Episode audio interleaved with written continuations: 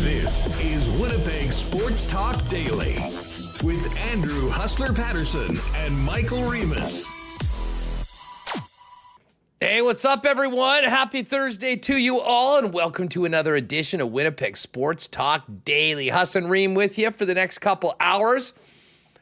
Lots to get to. Uh, we are two days away from kickoff. West Final, Bombers and Lions.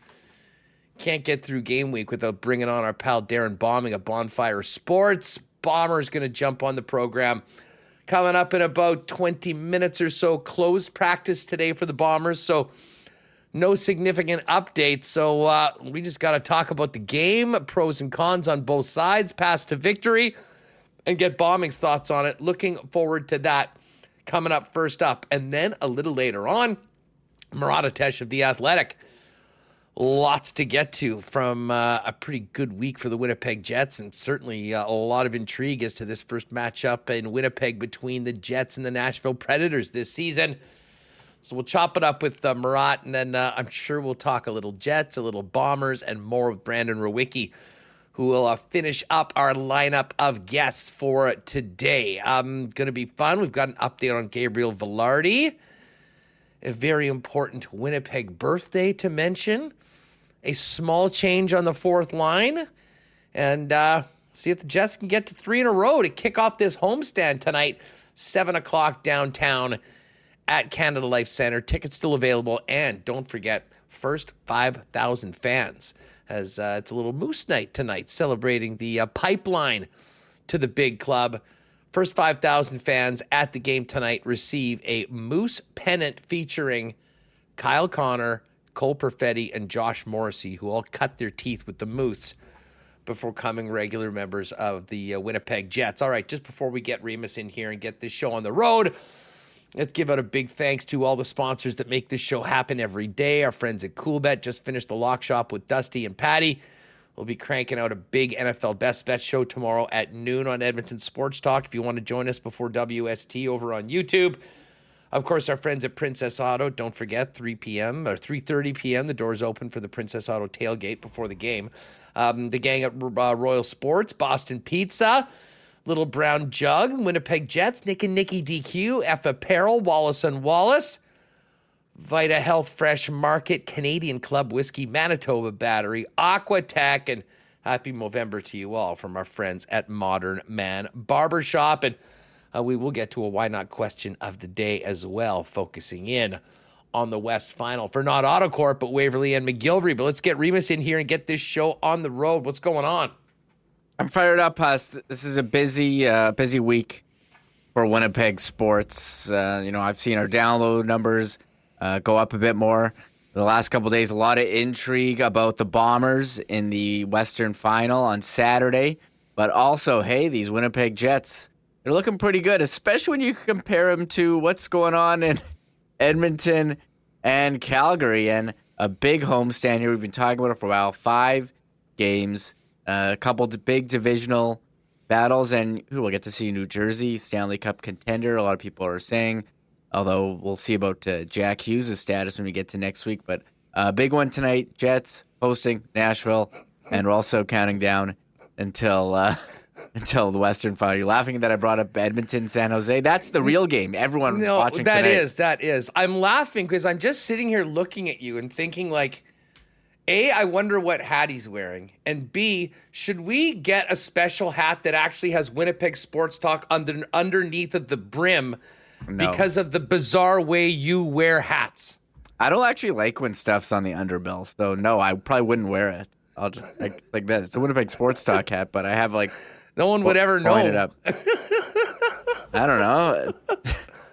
What Why not question of the day uh, in the chat? Is this am I is this strange on my end, or is it strange on Remis's end for the way that he's wearing just, this hat? Let us know in the chat right now, podcast listeners. You'll you'll have to you'll have well, to check. You got to see my. Oh, it is a Winnipeg sports. Yeah, hat. yeah. You got to see my face. You got to see my face here. So it goes up like this. I can't like have it pulled down here, and then there's shadow. It's lighting. Oh, so, okay. It's it's a lighting thing. It's a lighting thing for the. Yeah, uh, it's a lighting thing. For Sorry. it all.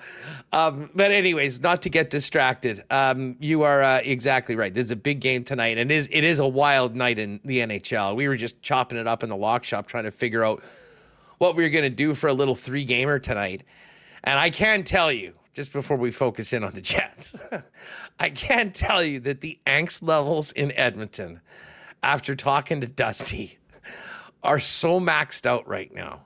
Now, everybody there is expecting them to win by multiple goals tonight.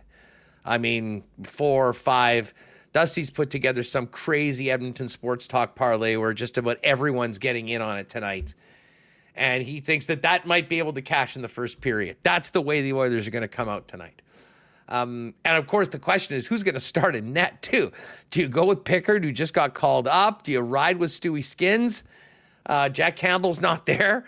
Um, so that's going to be very interesting to kind of follow along um, or basically tune into after we finish up with the Jets and the Predators.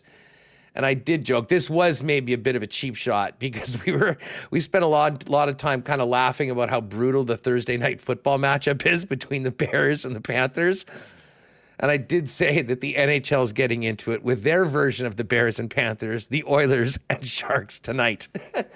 Some of the Edmontonians in the hmm. chat did not appreciate that one. But hey, when it's a battle of 31 and 32 overall in the league, there's going to be the odd barb. Um, that being said, Jets far from there right now, feeling good coming into this game. Uh, we'll hear from Coach Scott Arniel in a few moments, uh, as well as Nino Niederreiter on his old team.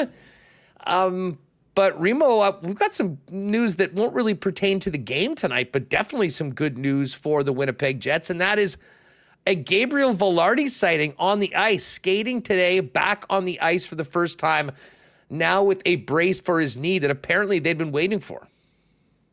Yeah, this was uh, surprising. He did go on the Vegas trip.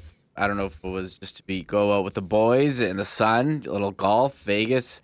Arizona Mike McIntyre gave a nice rundown of their whole schedule uh, last week. But yes, uh, that was the news today. Uh, Scott Arniel, Jets uh, associate coach, saying Gabe Vilardi skated on his own for the first time since suffering a sprained MCL 23 days ago. and then yes, he was was waiting on a brace. So I showed it to Mike McIntyre uh, and everyone for the for the tweets. But he was injured October 17, four to six week timeline. So we've we're approaching four weeks here. Us, it's November nine, and maybe he could. I'm sure it'll be six six weeks, but I mean this is a good step. No setbacks. It's going according to plan, and pretty soon we will discuss where is Vilardi gonna fit when he comes back. Oh, I can't wait hey, for that. Hey, I mean, I remember we were sitting there, and I mean, really, that's the one kind of really dark night of the season so far Unfor- thank God we had our own support group with the great crew of WSTers that are with us on the Winnipeg uh, Sports Talk Pack at our first game. But I remember we were sitting there in the third period, and I mean, starting to wonder, oh my God, what happens to this team without Vilardi? He's been su- he's been such an amazing addition, playing on that top line. Um, you know, there's a lot of uncertainty as how the second line was going to go. I don't think anyone could have expected how the Lowry line has carried te- uh, the team at times, as well as the contributions of the fourth line. And it was like, can they survive the next extended period without Vilardi? And I mean, we found out in the in the coming days it was four to six weeks. I, I think we all agree that based on what we saw that night, that was about best case scenario. But fast forward to now, I mean, this team is getting contributions from everybody up front, 1 to 12. And you're right. I mean, when Gabriel Vilardi comes in, obviously he's going right back into the lineup. And I would assume he would be back with Scheifele and Connor. But even that, you might th- you might double you might think twice about after Alex Iafallo put up four assists in a breakout game for that line last night. So um, you know, in a way, I mean, things can go in two different ways when important players get hurt.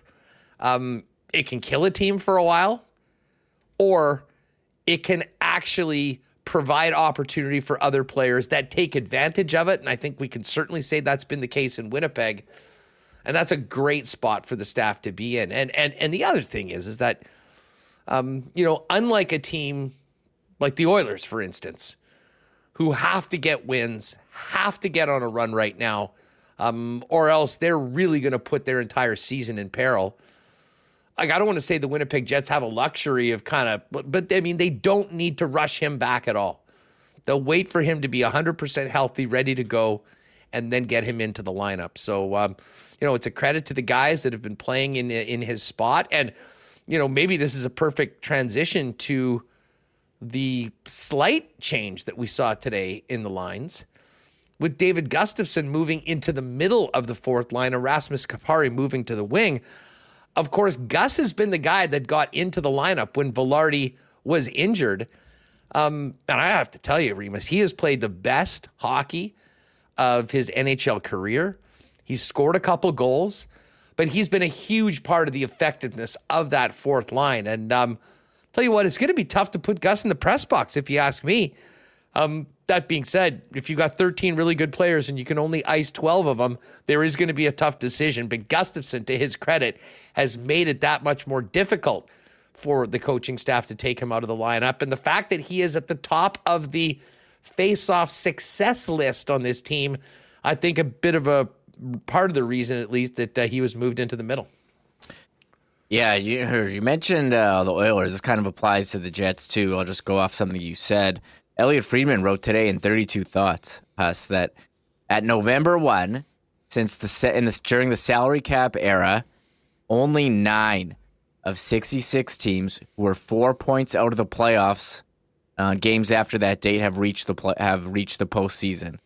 Uh, so last year that group went 0 for 4. So you know for the Jets, you know being in the playoffs, I think that's that's where you want to be on November one because look, you got three point games and all this stuff. It's really hard to gain ground, which is you know after 12 games that's tough to say. But yeah, you're looking at the Jets face off on the line change. Gustafsson going to center and Kupari going to the wing. Yes, Gustafsson leading the Jets in face-off win percentage. You know how much emphasis they put on faceoffs in the defensive zone, and he's at 54%. And he's got two goals in nine games, two points. Um, you know, it's funny, uh, Perfetti assisting on both of those goals, and they don't even play on the same line. But uh, what he's averaging almost nine minutes of ice time a game, making it difficult. But I would have met, you know, maybe Kupari's the guy who comes out then if uh, they're going to keep Gus at center. But I think that's a, a couple weeks away. But it is fun to sit here and speculate because, like, you know, other teams they're going through. Oh, they're trying this guy with this guy on lines. Like you're looking at Toronto. Oh, who's playing with Marner and Matthews? Who's coming in? Who's coming out? It's, Can they the Jets, even put the fourth line on the ice? Yeah, with the Jets, us I mean, it's been the same lines for like two weeks. We have had nothing to talk about. Oh, this is the one change. Oh, Gustafsson and Kupari, they're swapping sides. You haven't really had much to talk about uh, for a while. So I guess must be going pretty well then if you're not changing the lines. No, it, um, you know, absolutely. I mean, uh, everyone's been contributing, and uh, hey, listen, I mean, Gus is a professional. They all are. I mean, you know, they'll have to ha- handle it the way the coaches uh, d- determine it. I see SK saying leave the top line alone put Vilardi in on line two. That is the one look that we haven't seen potentially Vilardi playing center with the likes of Perfetti and and uh, and Ehlers. Um, and then all of a sudden it's Vlad Namestnikov that you know you fit in somewhere in that bottom six and uh, make the uh, make the requisite uh, changes to go along with that. No changes on the blue line, no surprise uh, after the way the team played against St. Louis. However, there is one lineup change tonight, and that is the return to the blue paint of Laurent Brossoit. And I'll say this, Reem, I think this is a massive game for Brossoit um, in that he, I mean, the first game against Vegas, I, you know, I'll, I'll, give him a bit of a pass on that one. Um, you know, it wasn't it wasn't a great game um, for for him. The team was pretty good against special teams, sort of bit them. Um, but the Montreal game that he played a couple weeks back, I thought that he was really fighting the puck. I mean, it seemed like it would hit him, and he didn't know where it was. There were some iffy rebounds. Um, and obviously, I, listen, I'm not going to blame him for losing in the shootout because there was three of the poorest shootout attempts we've seen from a Jets club in the shootout in a long time. Um, but it just didn't instill a lot of confidence. Um, this is a real important game, not only for the Jets to come out at home and uh, beat a divisional opponent and to continue to push forward in the right direction. Um, but I think just for Laurent Brossoit, I mean, these starts are not going to be frequent. So you got to make the most of them. And uh, I think just for him to get back into a real confident headspace, um, would love to see a real strong first period right out of the gate for Brossoit um, and a strong game. And most importantly, get two points for his team when they need it. Yeah, I'm kind of waiting for this Jets goaltending to go back to, you know, more like career averages. Because you look at Brossoit's numbers, um, 873 save percentage, 338 goals against. And, you know, with the Winnipeg Jets, uh, 2021, what he had 918 save percentage, 242 goals against last year with Vegas. No, I, I mean, you're behind a different team, so, you know, different numbers and, and short sample. 217 goals against, 927 save percentage. And even just as a whole, like you look at the Jets, um, Jets stats this year among the rest of the league, I was very surprised to see them um, the 13th most goals against. I guess I'll go in the other, go in the 20th in the league. And when you have Connor Hellebuyck, who's a Vezina Trophy winner, um, you'd think you know that would get beat down. We haven't seen him, you know, have those huge games here. Like three, they're averaging 3.33 goals against per game. I think a part of that too is the penalty kill has just been so poor after being uh, pretty solid last year, and I wonder if we start to see that normalize here as well, we go and on. numbers get so skewed. I mean, like the guy's Yes. played six periods, so I Oh, mean, let's Yeah. not let's not over let's not you know uh, overreact. Um, if he comes out and you know has a great game tonight, that will quickly get closer to normal numbers. And uh, after a couple other games, we'll be talking about where Laurent Brossoit uh, normally is. Um, as far as the goaltending matchup goes tonight, Brossoit is confirmed. Juuse Saros not confirmed right now. Um, you know, he uh, that's that's the one player. I mean, when we talk, and we'll get more into Nashville um, when we get to tonight's game with Murat and with Brandon a little bit later on, Reem. And I don't think that they're the team that we sort of probably remember over the last number of years. I mean, they made all those trades, including the one including Niederreiter at the end of the season to uh, to the Jets. Um, but Juuse Saros is still, I mean, he's their Hellebuyck. And he is a guy that no matter what is happening in front of him, no matter who is in the lineup, uh, no matter how well their team is playing, he can just damn well go and win games on his own. So, I mean, if Saros is in, the challenge of getting to him and frankly doing what they've done a lot better in the last few games, getting some traffic in front of the net and making not making things easy for the other goaltender.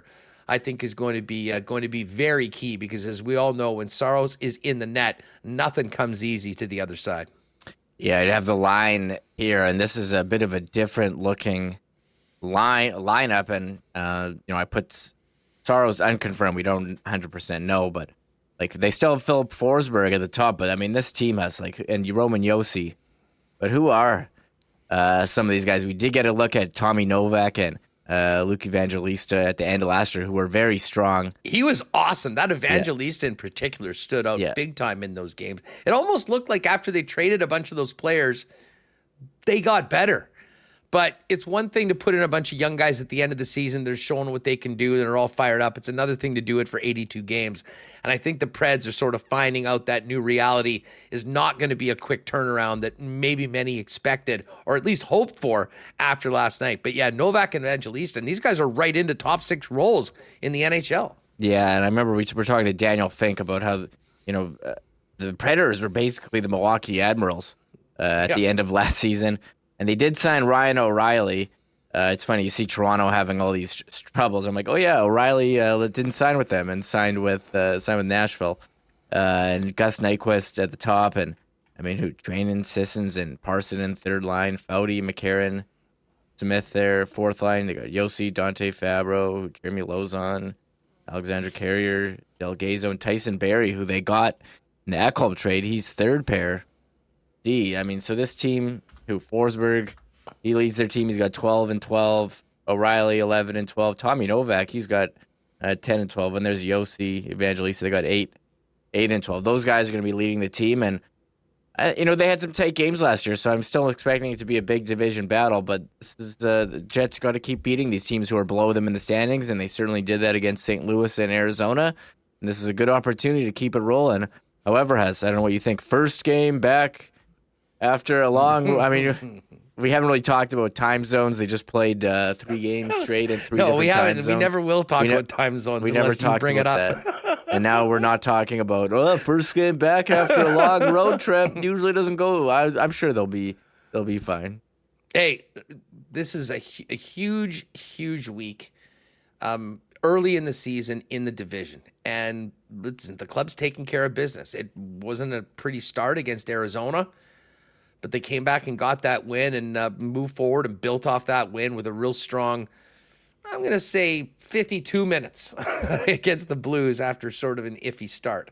Um, but now they're back at home and you want to keep this uh, momentum rolling into a huge game against the Dallas Stars.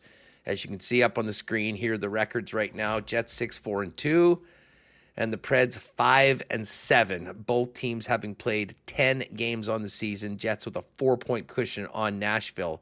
Um, certainly, the Jets have been scoring more this season. They've also been giving up more 3.42 goals for a game, 3.33 against. So, at least on the positive side of the ledger again, um, Nashville 2.834 and three goals against per game. Uh, an advantage on the power play for the Nashville Predators at 22.5% to the Jets improving 17.8. Um, but man, I, I- I'll be honest, considering how many power play goals the Jets have given up this year, surprising to see the Jets actually have a slight lead in the PK ream, um, coming off a clean sheet on the power play or on the PK last game against the St. Louis Blues. And a big part of that, I mean, listen, 70% is an ugly number, 69.2% is an ugly number. But the way certain teams were rolling with the power play early on in the season, I think we're going to see a lot of these really ugly penalty kill numbers gradually improve, much like we just talked about some of those goaltending numbers from the first couple games of the season. Yeah, I'm just I pulled those numbers from NHL.com. They have the Jets at 29th in penalty kill, and then there's as you mentioned Nashville right behind them in 30th. And the Jets power play it was a big topic today after the skate. It's been good. Uh, you know, after what going four games or was it five game without scoring, uh, they've scored in the last couple, and including what two against St. Louis. Uh, you know, big one against Arizona as well, and they got one against Vegas. So power play is starting to heat up a little, and good opportunity tonight against the 30th ranked penalty kill in the NHL. You know what? We'll hang on. We've got a little Nino Niederreiter for you, and we will have uh, what the coach, uh, interim head coach Scott Arniel had to say. Uh, we'll have that a little bit later on. Uh, a couple things to get to right off the bat. First off, we need to give a big happy birthday to Winnipeg's own legendary Chris Jericho, who uh, I want to say is 52 today, if I'm not mistaken. Anyways, Jericho is uh, is celebrating a birthday, and I know this had been mentioned in chat a couple times, but I actually finally got a chance to see it last night for the first time. Tweeted it out.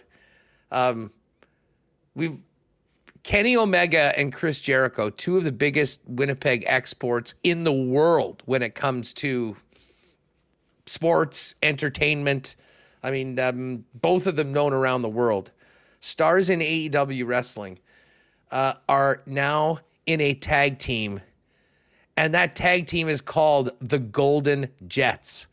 And uh, Jericho, of course, we've seen him pump the crowd up at times at Canada Life Center. Kenny Omega as well, in and around the AEW. Um, these guys hold their Winnipeg ties very close to their heart. And uh, I saw them for the first time. I guess they're getting ready to go at it against their old pals, the Young Bucks, at uh, the big AEW pay per view coming up in a few weeks.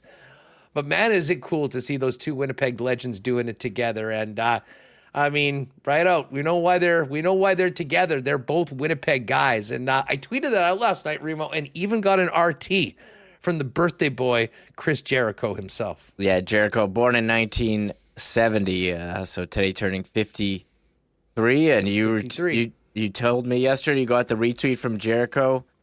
Very cool. Uh, you know that he supports the Winnipeg sports Hmm. team, and you know where's Winnipeg? I think he's got a Jets tattoo, and uh, you know people say oh, who's you know Winnipeg's biggest international superstar. I'm like, well, it's got to be Chris Jericho, right? I mean, uh, so I'm I very would proud of what he's accomplished. If you took every single person from Winnipeg and just put them in the public in uh, 30 assorted countries around the world, I think he would be the uh, I think he would be the guy. And of course, he came on with us, was kind enough to come on with us before the AEW event.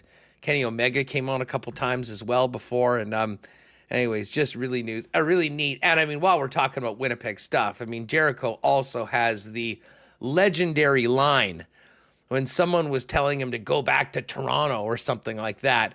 Where in the middle of his match, he looked in the camera and went, "I'm from Winnipeg, you idiot," which is another another great Jericho soundbite. So hey, happy birthday to uh, the man himself, Chris Jericho, Westwood's finest. And uh, Remo, just before we uh, transition over to uh, over to uh, some football with DB, um, this is certainly not something we're going to play on the show. But my God, whatever you thought about what Alex Galchenyuk had to say to the officers that were arresting him in, shot, in uh, Scottsdale, Arizona, I can assure you it is 10 times worse. Um, I mean, just a jaw dropping video from the back of the cop car that Galchenyuk was in was some of the things that he was saying to those officers. And uh, once that came out, I think we knew that he'd sort of worn out his welcome in the National Hockey League. And, you know, that chance with the Coyotes was gone and he's in the KHL.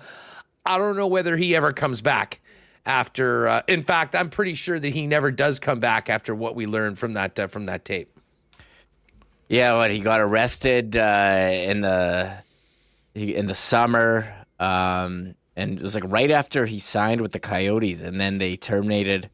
Uh, they put him on waivers and terminated the contract right after. And uh, yes, he was arrested July 9, multiple charges. He did enter the NHL NHLPA Player Assistance Program. Hopefully, he got uh, the help that he needed because uh, yes, this video is. Um, I mean, the language used in it I mean, not something that anyone should use uh, ever. It was um, pretty shocking uh, to seeing that it was it was like that. So You know what? I was shocked. I was shocked that he didn't get charged further for like uttering threats, threatening an officer. Yeah, Never mind using the N word repeatedly and a bunch of other things that, uh, I mean, were just absolutely jaw dropping. So uh, I think we can safely say, and listen, a bunch of NHL teams have already done it already, but good riddance to Alex Galchenyuk. Enjoy the rest of your life in the KHL. And uh, that is that. But hey, it's uh, it's West Final Week. The game is on Saturday. It is Thursday. We're like 48 hours plus away from getting to the Princess Auto tailgate zone and getting going for kickoff. So we got to bring in Darrin Bauming to do that. Just before we bring in DB, um, shout out to the gang, the WST team, growing the Mows for Movember. Um, great response so far, and I know the guys are doing a good job. They're putting lots of fertilizer on their lips, trying to, you know, max out the month. Um, if you would like to support a very important cause, which is, of course, men's health, men's mental health, and men's health initiatives, now is the time to do it. We have set up the Winnipeg Sports Talk team. So many of the regulars that you hang out with and chat are uh, helping us raise funds. If you're with us on YouTube, you can click that, uh, you can hit the QR code. There is a link in the description of this video. If you're listening on the podcast, go to winnipegsports.com and click the link. Uh, anything you can do to help us raise funds to get closer to our goal is greatly appreciated. And of course, we're teaming up with the gang over at Modern Man for a big Movember promo. Uh, big thanks to them for their support of both Movember and Winnipeg Sports Talk. Eight locations now in Winnipeg. Uh, and they've got you covered, fellas, with haircuts, beard shaping, shaves, color services, and more. Um, there's one nearby, can tell you that. Make an appointment and book your look via modernmanbarber.com. And uh, go and uh, follow them on Instagram as well over at Modern Man Barber Shops. And a big shout out to our friends at Aquatech. We'll love you. Looking forward to take the plunge in 2024 when it comes to pools. But right now, Aquatech is busy with all their home renovation side of the business because whole home renovations start with Aquatech. With thousands of renos as their foundation, Aquatech can upgrade any space in your home. Looking at that beautiful, uh, beautiful picture of the uh, home sauna that they can set up for you. Uh, but listen, whether it's the sauna or whether you want to enhance your kitchen, your bathroom, or even add a man cave to your home, visit aqua-tech.ca to learn more about their whole home renovations, including financing options. Uh, and man, I know the guys at Manitoba Battery are busy right now. Their winter ready sale continues on. And uh, hey, this is the time to get ready for winter. And maybe the most important thing to be ready for winter is that you're going to be able to get from A to B no matter how damn cold it gets around Winnipeg and southern Manitoba. Manitoba Battery is online at manitobabattery.com. You'll be shopping local and you'll get the best prices in town. That's the bottom line in Winnipeg on most purchases. Price and Manitoba Battery beats the pants off the big box stores with the uh, with the best price and best selection of batteries in Winnipeg. And even better than that, you're not going to need to drive to Manitoba Battery to get it because with any purchase over 60 bucks, they will deliver it to you for free. That's right, free delivery. You like that? I thought you would. ManitobaBattery.com, 783-8787 if you want to order. And if you would like a free battery test to see how yours is looking, or just pop by and see Donnie and his great staff in person, you can do that at 1026 Logan Avenue. And hey, just before we bring in Bauming, uh, we know that the CC is going to be flowing at the Rum Hut and IG Field. Canadian Club the official spirit and whiskey of the Winnipeg Blue Bombers, and of course, Winnipeg Sports Talk. Going to be used to uh, maybe keep the uh, the the fans loud and the fans internally warm coming up on Saturday. Of course, you'll be able to get the entire family of Canadian Club and um, Beam Suntory Spirits at the game. And uh, you'll also be able to uh, grab CC and Ginger in cans Maybe you're not feeling like a beer at the game. CC and Ginger, another great option. And those are available at your local beer stores. And of course, Canadian Club available at your local Manitoba liquor marts. Remember, folks, uh, Saturday and every day, enjoy Canadian Club, but always enjoy it responsibly. And hey, big shout out to Dan Jets fan. Really nice donation to the Movember team. Shout out, Dan. Thank you very much. Another great, great supporter of Winnipeg Sports Talk, and uh, great to see him getting behind the uh, the cause. Thank you to Dan Jets fan. Certainly one of our favorites on WST. All right, let's get in the host of uh, Bonfire Sports. Camera looks amazing today. This is a, this is a uh, a great look. Bauming. Um, you know, we've seen. Are you in like this? Almost looks like a cabin, uh, cabin mode or something like that. Mm-hmm. Although I saw you fiddling with the camera. This is almost almost cinematic, and it's a perfect setup for what should be movie esque on Saturday afternoon. What's going on, pal? Yeah, how are you, Hustler? It's been a little while, right? Good, good to see you. Good to be with you. Um, you know, I've been watching. I've been watching and listening uh, quite uh, quite frequently, but yeah, I thought I'd uh, you know throw on uh, a little bit of uh, ambiance, a little bit of um, you know the plaid shirt. It's the Western final, right? It's a Western showdown. So uh, looking forward to uh, what I expect uh, Saturday afternoon, evening to be a, a, real awesome battle. The Lions, the Bombers, both looking really good. Oh man, and. I- you know, I jumped on the Lions podcast earlier this week with Bakes and um, Nick Kowalski, and you know, was having a little fun. I mean, obviously they're with the team, and um, they had me on to kind of bring the Winnipeg perspective. And we talked about this. The season series between these, these two teams was so bizarre. BC comes in and kicks the Bombers' ass. I mean, that hadn't happened in forever at Can at uh, IG Field.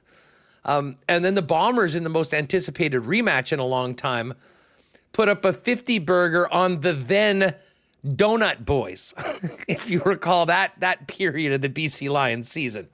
And then it all came down to the rubber match in BC, and that game we'll be talking about it for years. I mean, one of the best regular season games in the Canadian Football League in a long, long time with so much on the line. Well, the Bombers came back in that game and won it, and we knew what was at stake. It was a bye last week and it was the opportunity to host the West Final. And uh, it really does seem like the result of that game has significantly put the Bombers in the driver's seat for this one because we know that this ain't BC and it ain't a dome. It's Winnipeg outdoors on a Saturday night in the middle of November. Um, what do you make just of the matchup, the path that both of these teams have taken to Saturday, and the significance of that third game and the fact that this will be the venue for it? Quick side note: Did you see the Argos practicing indoors yesterday? I don't Soft. know. They get, they get to the Grey Cup. I'm wondering if that's going to play a factor. But yeah, I mean, uh, like at, at this point of the season, I think we've known for a few months now that uh, there are three teams that were really pushing uh, or, or in the conversation to win the 110th Grey Cup, and that's Winnipeg, Toronto, and BC. I think Montreal, of course, they'll play these final in Toronto this weekend. And awesome news to see the crowd, what it will be. 28,000 or at least 25 plus coming up on 28 for them and a sellout, which is outstanding. Um, but Montreal kind of, you know, got themselves into that conversation uh, as, you know, the, the second half of the season transpired. Winnipeg and BC, they know each other well. I see them as incredibly well matched pretty much across the board. The Vernon Adams Jr., I won't say the VA that we have known over the last number of years, but maybe the reputation that he has had over the last number of years. That's not Vernon Adams Jr. anymore. Yeah, he had a six interception game. Zach Collaros has had bad games. He had a couple this year as well. Vernon Adams Jr. showed in the West semifinal against the Calgary Stampeders on Saturday that he is capable of absolutely taking a game over, just grabbing it by the ears and having his way with it. And it's impressive to see him do that at, um, you know, with, with, a lot on the line. And yeah, it's the Calgary Stampeders. They've they've been you know injury riddled throughout the season, but the reality is Calgary is a you know they, they've played BC well uh, especially uh, just a, a, couple weeks prior in week 20. Uh, they went into Vancouver and, and beat them. Uh, they sat Vernon Adams Jr. down, and a lot of people wondered if, if that was something there.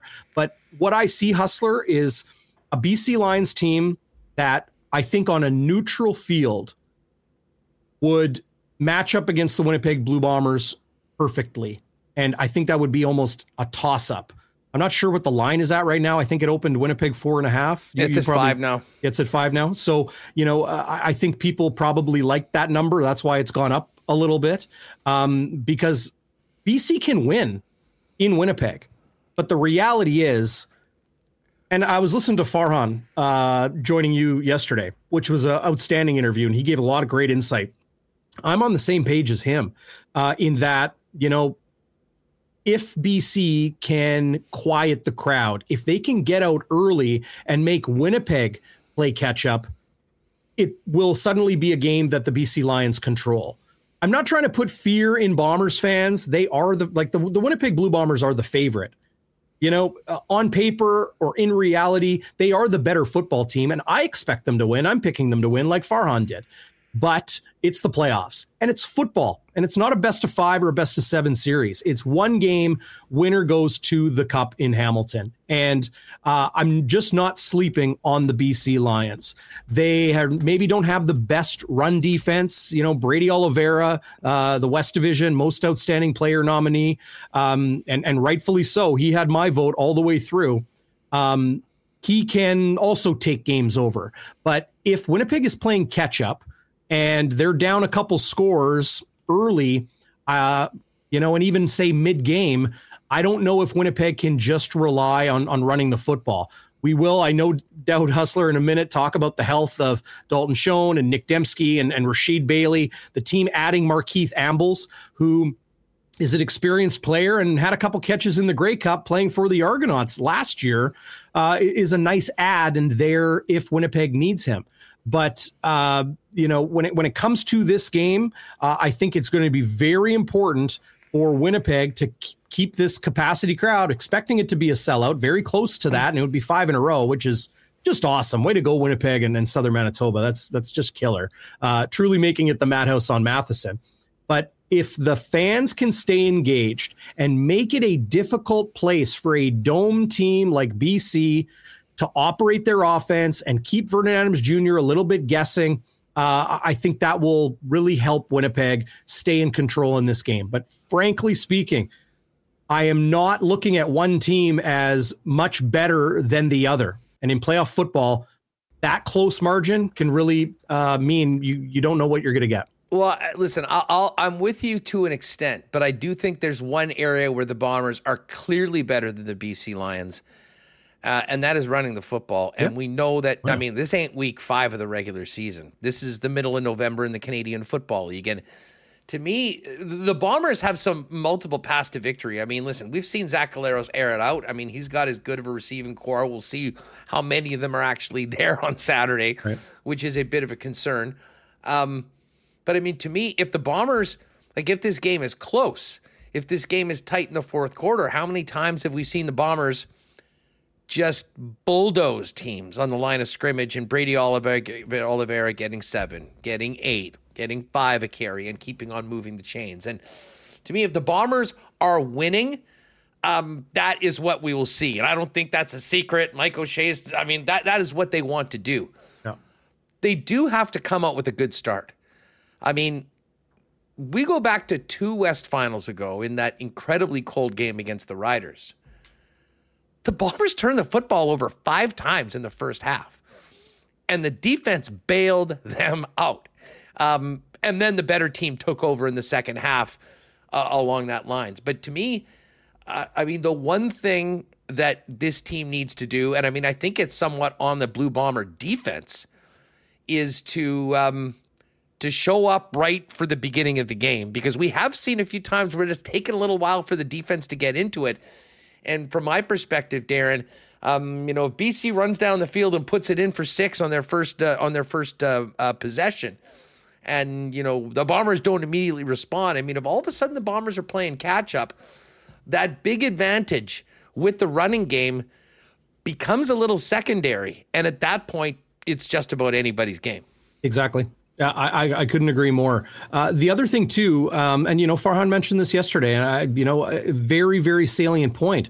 Winnipeg likes using an extra offensive lineman. They'll bring Tui Eli uh, onto the field and put him next to Stanley Bryant, or put him next to Jermarcus Hardrick, or they'll bring in Damian Jackson, the Navy SEAL, uh, their fullback, uh, and and put him uh, kind of as an up back off of uh, tackle, kind of like a tight end, and you know, a yard off the the line of scrimmage, and and they'll do different things. Use that as uh, deception often because Brady can break tackles and they can run uh, to the weak side uh, and and still make things happen. Bully ball has been a you know a, term in football for a long time. Brady ball is now synonymous with that. And the reason Brady Oliveira got my MOP vote over Zach Collaros here in Winnipeg is to me he was more outstanding in that he closed games. He absolutely shut the door on opposing teams. And for an offensive player to do that really says something because it's usually a defensive uh, unit or a defensive player that says, we're going to sack the quarterback. We're going to stuff the run. We're going to you know, uh, play a high safety, and that guy's going to, you know, fly all over the place and not allow, uh, you know, the opposing offense to stretch the field late in games when offenses are trying to score. Winnipeg did it the other way with ball possession and the way Brady ran in fourth quarters. Like I remember a couple times doing the the post game show uh, on Bonfire and and being like, it was a eight, nine, ten minute drive. I remember a ten minute drive in the fourth quarter to just absolutely murder the game. It was done. It was over, and it was like you said, Brady four, Brady seven, Brady nine. Um, it's really something. So yeah, like you know, like I, I both of us have touched on, uh, the early shot will be important because you don't want to play catch up in a game like this. Uh, Winnipeg's defense, like you said in the West Final last year, I, I will say it was a little bit different. You know, uh, Cody Fajardo quarterbacking a Stephen McAdoo offense uh, is not the same as uh, Jordan Maksymic, who, if I had to give uh, an award to the top coordinator in the CFL, it would go to the BC Lions offensive coordinator, Jordan Maksymic, this year, maybe even last year with what he did with Nathan Rourke. Um, so Winnipeg's defense will have their hands full. They've got some injury issues kind of floating abound as well. Winston Rose, Jamal Parker, Demerio Houston, all three of those guys are healthy we hope they're all practicing. That's why I say they're healthy. But uh, you know, Winnipeg has some decisions to make as far as who's fully healthy, who can contribute the most, uh, and and who can um, you know well, who, who, will be the corner. Hey, um, hey, going up against like Keon Hatcher, that that's a big task. No, I, I, mean you're you're exactly right. I mean, when we're talking injuries with the Bombers, I mean the concern is obviously at the receiver position. Right. And listen, they have been so fortunate all season long it was bound to happen at some point. I mean, one of the last guys you'd want to be missing is Dalton Schoen, but I think that is a real possibility and probably very much a likelihood for Saturday. Um, first of all, are you expecting Rasheed and Demski both to be good to go? Um, and then if Schoen is not out, what does that do to the offense? Who needs to step up? And who do you think gets more opportunities to play a bigger role in the absence of a guy that has been really Zach's go to guy since he showed up here in the three down uh, in the Canadian Football League? I'll answer the second part of that question first. Everybody, everybody needs to step up. That's the way the Winnipeg Blue Bombers play football. If they're without anybody, it's all about the supporting cast, or it's not even supporting cast, it's the entire cast. There is no lead, right? Uh, so if Dalton Schoen misses the game, and I'm it, it really is looking that way. Uh, it's going to rely on all of those other receivers, including the two players I will mention now to answer the first part of your question, Hustler. I'm more confident in uh, Nick Demski and um, and Rasheed Bailey playing in the West Final than I am to pick the Bombers to win. I went to practice yesterday. I watched very closely. This is not any inside knowledge or information or people I've talked to, just what I see on the field and just what I see in the body language and what Bailey and Demski are doing while the Bombers offense is on the field, while the guys are running through drills, while they're talking and meeting, all those things. These guys are engaged. Bailey and Demski, uh, if it is a question if they play, it's going to be an 11th hour decision. Uh, I think it would take uh, a lot to keep those two guys out of the lineup. I expect them to start. A Markeith Ambles could come into the lineup. Greg McCrae is somebody Winnipeg has really relied on. Um, he, he, was but, really involved in practice yesterday, from my understanding, yep, and yep, I, I would was. imagine with him being around all year long, he'd be a guy that they have confidence to know everything. Yeah. Challenge for Ambles, while he might have you know more experience in the Canadian Football League, is um, picking everything up and going into a new team without having played in such a big spot. So, I mean, do you expect McCrae is the first guy that probably gets into the lineup and gets that spot? I'm not so sure about that. I really believe that over the last couple games the Bombers have played, we've seen a lot of Brendan O'Leary Orange and we've seen a lot of oh, Drew oh, no.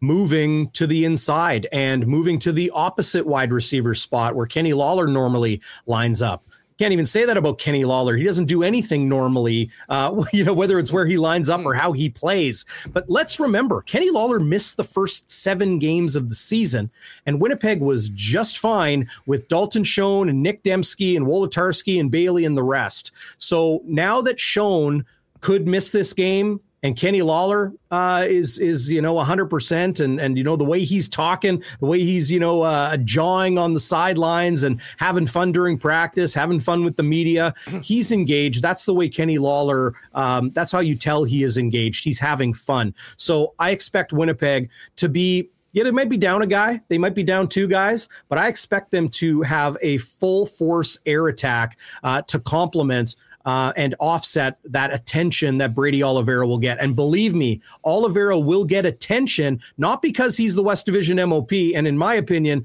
the most outstanding player in the league today. It's because BC is a better pass defense team than they are a run defense. They cannot allow the Winnipegger to take the West final over. Uh, Bauming, just uh, 30 seconds. Uh, is it all Argos all day uh, in the early one? Yeah, probably. I mean, they're dang good. And the best part of the Toronto Argonauts is their offensive line. Chad Kelly was the CFL All Star uh, quarterback this year, not Zach Collaros. And I think it's because of his offensive line play. He was able to do a lot of things. So yeah, I'm taking the Argos. I, I you know, Montreal had been playing well, but uh, I just don't see a 16 win team letting uh, themselves down. I'm expecting a, a rematch of last year's Grey Cup on uh, November 19th in Hamilton. I can't wait. Hey, it's a big week for Bomber fans, and that means it's a very big week for uh, you and Bluto and Wall and uh, Bonfire Sports. By the way, folks, if you haven't seen Tristan Rivers, there's a new Walby song. I Amazing. Mean, tune in just for that. Um, when are uh, you guys firing it up, and uh, when can uh, excited Bomber fans jump into uh, the Bonfire pregame festivities? Bonfire Sports pregame, postgame, every game, and we will be at the Grey Cup. I'm going to Hamilton next week, so uh, three o'clock Friday. Chris Walby will join me for Game Day Winnipeg and our pregame show. Join us live. I got a pair of tickets to the West Final to give away. You need to tune in live to uh, win those, and then postgame, as we always do. My man Schnitzy will join me. Game Day after dark. You can find links to everything: the podcast, the YouTube, bonfiresports.ca. And I'm looking forward to hearing from Murat right now because uh, I got a hockey game to cover. So hopefully he can help me with my game story tonight. You got it. I know. I know you're focused on Saturday at 5:30, but there's a little bit of work to be done before yep. that. We'll look forward to the pregame. We'll look forward to this weekend, and we'll look forward to seeing you in Hamilton next week. Uh, hopefully, with the Bombers coming along. Take it easy, Darrin. Thanks for doing this. You too, Huss. Here. All right, good stuff with uh, with Darrin Bauming. Yeah, we are going to pivot back to the Winnipeg Jets tomorrow on the program, though. Uh, tons more bomber coverage. Eddie Tait will join us, and uh, we can't have the week of the West final without a visit from Teddy Wyman. So uh, Teddy Drip will be with us as well tomorrow on the uh, on the show. Looking forward to that. Uh, of course, tonight it's Jets and Preds kicking off a five game homestand Saturday 2 p.m. Tickets available for those games as well as New Jersey coming in, their lone visit of the year. We'll see whether or not Jack Hughes and Nico Hischier are able to play. Uh, but some more big games. So if you haven't been out to the rink so far, teams rolling right now. It's a great time to do it. And don't forget tonight, if you are going, you might want to get there early. Special pennant celebrating Cole Perfetti, Josh Morrissey, and Kyle Connor and their time with the Moose being given out to the first 5,000 fans.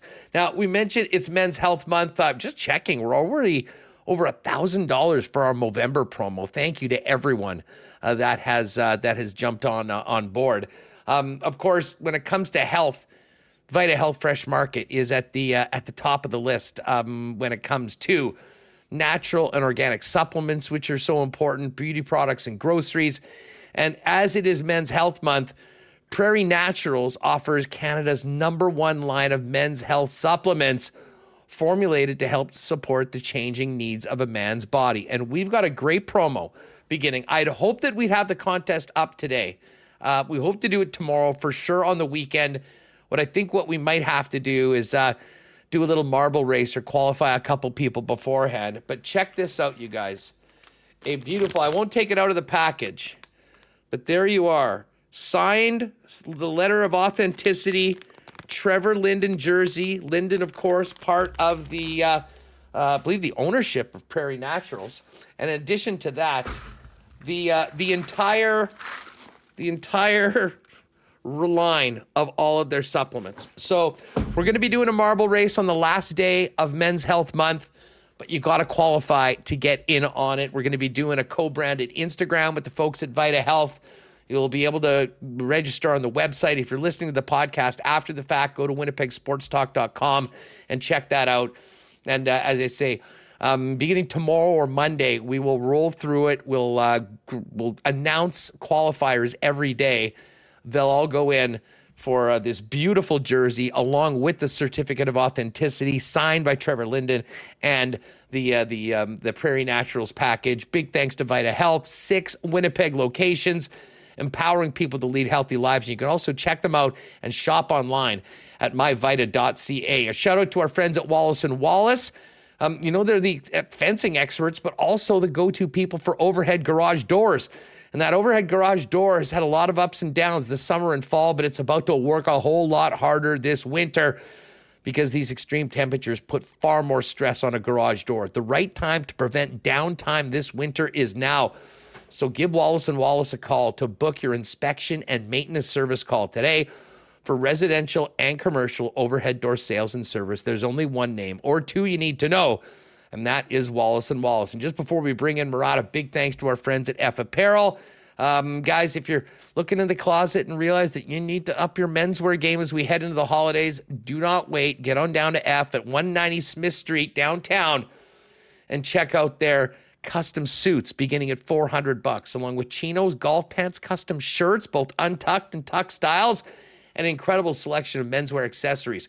15% discount for wedding parties. So if you're in a wedding party or having one, talk to them about getting the guys done up at F with the great suits that they can wear long after the big day. And of course, if you're uh, if you have someone in your family that's tough to shop for, an F gift card would be a great gift this holiday season. Uh, see him again, 190 Smith Street downtown, online, or make an appointment at F. That's EPHapparel.com. All right, let's bring in Murat Ates of The Athletic to get ready for this big one tonight against the Preds and a big one on Saturday against the Dallas Stars, coming off two wins in the division. Murat, how are you? Oh, I think, uh, hold on a sec. I think, is that on our end, uh, the mute, Remo? Mm, let me, there we go. Hey, team. Hey, team. Perfect. Yeah, we just got to get this uh, the echo off, and uh, we will be uh, we will be good to go. Of course, uh, Murat just back from the morning skate. Laurent Brossoit the starter tonight, and a couple tweaks to the lineup, which we'll get to. Uh, let's try that again. How's it going? Hey, good to be here. I see you smiling, so you can hear me, right? We can absolutely hear you. Looking like a million U.S. tax free as always. Getting ready for uh, getting ready for the game today. I'm, uh, yeah, no. Listen, I'm excited for tonight. Before we get to tonight's game, um, really wanted to get your thoughts on just what we saw in these last two games to finish up the road trip. Big wins for the club in Arizona. It started not great, down to nothing, and um, I mean, so many storylines of the way the Jets rallied back after that giveaway by Mark Scheifele, and then Mark Scheifele returning the favor along with his line, really taking over that game and one of his best games I can think of in forever. I mean, now how did you see the last six periods for Winnipeg in those two big wins? Yeah, I mean, Mark Scheifele delivering some vintage peak Mark Scheifele and a couple of you know offensive situations created because he tracked back, lifted a stick, took the Jets the other way. That is a number one center, and that answers a lot of the questions I think that people have about the Winnipeg Jets this season. I mean, we all have always known the offense is there. And to be credit, we've seen him play some really committed defense in short samples and short bursts before. But I think there's a little bit of a quality and a refinement to his game and the commitment to that back check that you know, I'm I'm one over just now at the moment, and I and I want 20 games of a sample before I'm saying that this is the real deal forever. Um, and even then, you know, that's not how, ever how hockey works. The start is great on his part, and, and I, I really uh, have enjoyed watching those committed back checks, whether it leads to a stick lift and an opportunity the other way, or just getting back in Winnipeg zone and helping that down low coverage. And he's had success there too. Um, Kyle Connor got scoring, which is absolutely key because when Mark Scheifele and Kyle Connor run a two man game, and I use two man game from basketball intentionally, both of them have played basketball in their lives. I've talked to them about it. Um, the the pick and roll is real. The the two man game is real, and the way that they excel, especially at three on three overtime, is uh, I mean they're they just make reads off of each other at a really elite level. When they score, Winnipeg wins more often than not. Obviously, when they don't, they don't. Uh, and it's been nice to see them catch up to that Mason Appleton, Adam Lowry, Nino Niederreiter group in terms of leading the way offensively too, because I think that's that's what has been the most fun to watch is a, a three workman-like guys just going at there, doing the same thing every single time over and over again. Had a great chat with Mason Appleton today, pretty fired up to write off of that. Um, and Huss, while I'm monologuing, I'm really fired up. I'm really happy to, to see some live hockey again. I wasn't on this road trip. I'll be traveling a little later in the year. Um, I'm so fired up, and I, I, just think the Jets deserve credit for, you know, you get Neal Pionk scoring that goal in transition. What a wrist shot from him. You get four assists off of Alex Iafallo. They're both just barely removed from Adam Johnson's memorial service, and they were close. They were so close. Wedding party close. I was talking to Mike Russo, who was there and wrote off of the memorial for the Athletic. He was there on the scene, and you know Pionk's speech uh, and it, what he was able to say, amazing. Alex Iafallo was emotional on the day, and then they turn around and have a game like that. I think that says a lot about the character that they have. I think it says a lot about the Jets' ability to support them through this tough time and the ability of when you go through something difficult, whether it's a hockey community or otherwise, when you have people around you who support you, and I think that's what they're getting from the Winnipeg Jets right now. I just think that that's worth celebrating and, and acknowledging. It's beyond hockey. Well, it, it, it is, and, and and listen, sometimes I almost feel bad bringing this back to the team and where they're at and how this team would you know helps them win games and whatnot because I mean let's face that all of that is trivial and completely secondary when we talk about the tragedy that cost a young man with so much to live for his life. But specifically to Pionk, I mean, I read Mike's article on Friday or Saturday going into the, the, the free press after his conversation with him on the road, and I mean, I, I was I was stunned. I mean, I, I didn't understand uh, I, just how close these guys were. They'd been you know standing up in the wedding party for him, and um, and how it was affecting him to the point that he's sitting there like thinking about it in the freaking penalty box against Vegas. And I, watched the game and maybe looked at him differently when we were wa- when we were watching the game in Arizona. And listen, the rest of the Jets, for that matter, were kind of sleepy in the first period. Neal Pionk was not. Um, I, I thought that he played with as much purpose as we had seen uh, at any point this year. And listen, we all know in the last kind of two seasons, he's had some real ups and downs, and there's been some challenges, and at times he has not played at the level that we'd seen in the past. Um, he was, um, as I said, just uh, the best way I can put it, he was playing with the purpose. He was the one shooting the puck. He was really, um, he was really dialed in. And then you fast forward three days with the funeral and the trip up to Minnesota and everything that happened in between, and then him scoring that goal and the image on the on the on the bench of those players. And, I, and I, will repeat this. I said this yesterday, but I'll repeat it now. This team, for the last number of years, has always told us how close knit they are and how tight they are and all that. And to be honest, I didn't really believe it. Um, that moment and really what we've seen from this team as they've grown with the depth and how they've leaned on a lot of other guys and how they played. But that moment, it almost seemed at times like every guy on the team was putting his hand on Neal Pionk's shoulders. And um, again, it's horrible to talk about it in the aftermath of what has happened. But this really does seem like a much better version of a team that – is walking the walk that they have talked for a long time. And, um, you know, as someone that, you know, is, is a fan of the team and wants to see them win, I, got, I have so much more confidence in the way that this team is built um, from leadership, from guys that feel a part of it um, at really any point over the last number of seasons right now. And I'm just wondering what you kind of think about you know the the makeup of this club, what we've learned about them, and uh, how they they legitimately are together, and how important that is for a team in a long the long ups and downs with the pressures of playing in a Canadian market like Winnipeg. I think it's absolutely so critical, so important, and I don't want to throw the past version of the Jets under the bus too much because even when you know, we sort of had the idea that there was conflict and they would argue about how to right the ship during struggling moments. And, and certainly it was more of a top down leadership approach. I think we all agree that that's the uh, impression we have from Blake Wheeler and otherwise. Um, there were the big moments that they got right in that previous regime. You got Wheeler with his arm around Laine when he scores in his own net. Um, and you know clearly Wheeler's expectations of Laine created friction in in the years to, to follow that. Josh Morrissey when he's uh, when his father is dying of cancer. Wheeler was there for him as well. So they got a lot of big moments right, and I don't doubt that there would have been a, a response in a big moment like this too.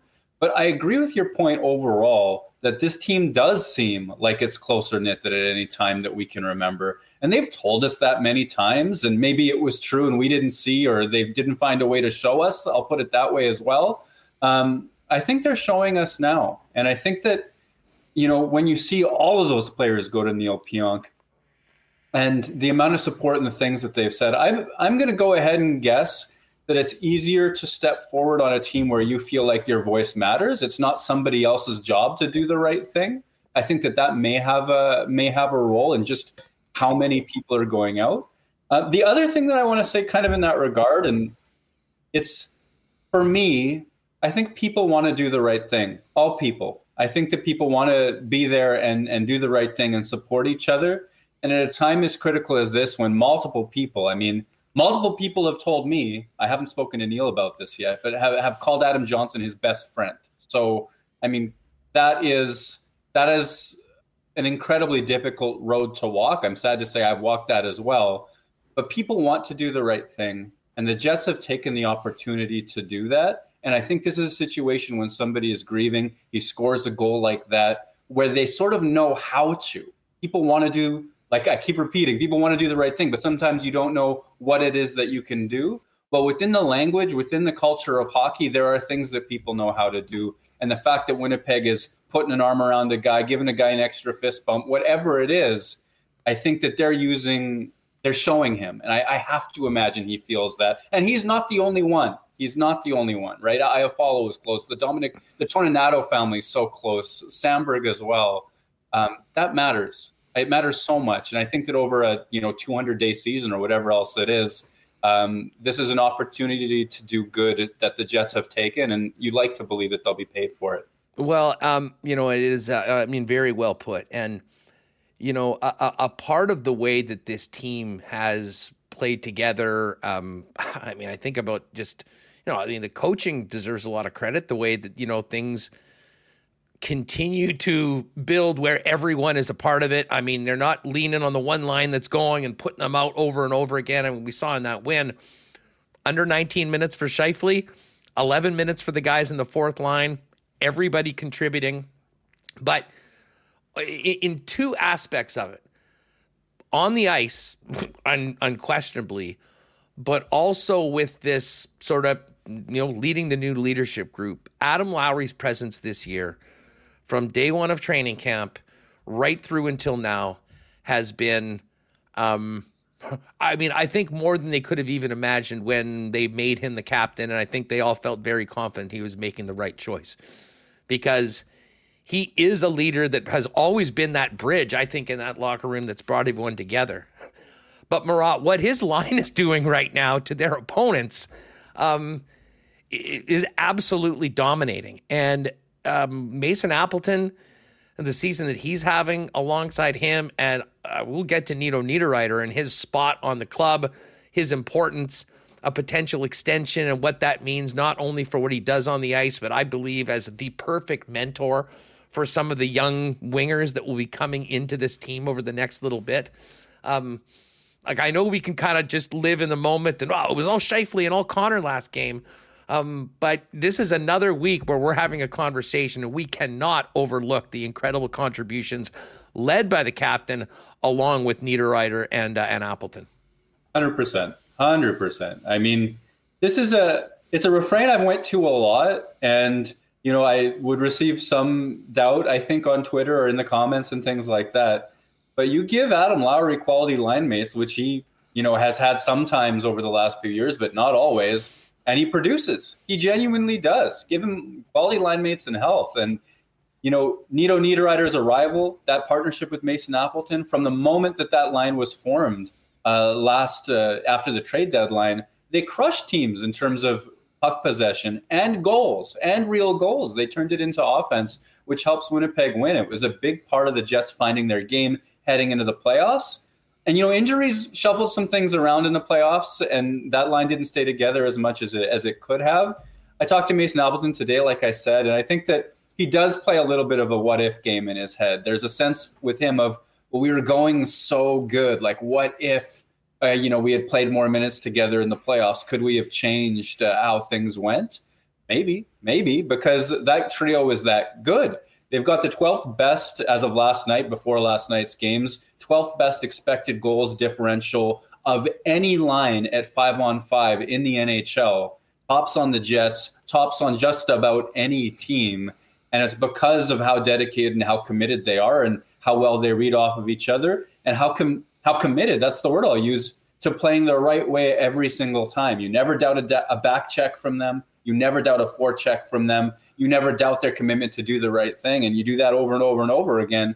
It's led them to some great things, which are propping the not in alone, but have helped prop the Jets up, especially at five on five as the special teams have struggled. You know, we uh, when we were uh, kicking it around at the start, just about sort of the news coming out of the morning skate, and learned that Gabriel Vilardi was back on the ice with a knee brace that he'd been waiting for.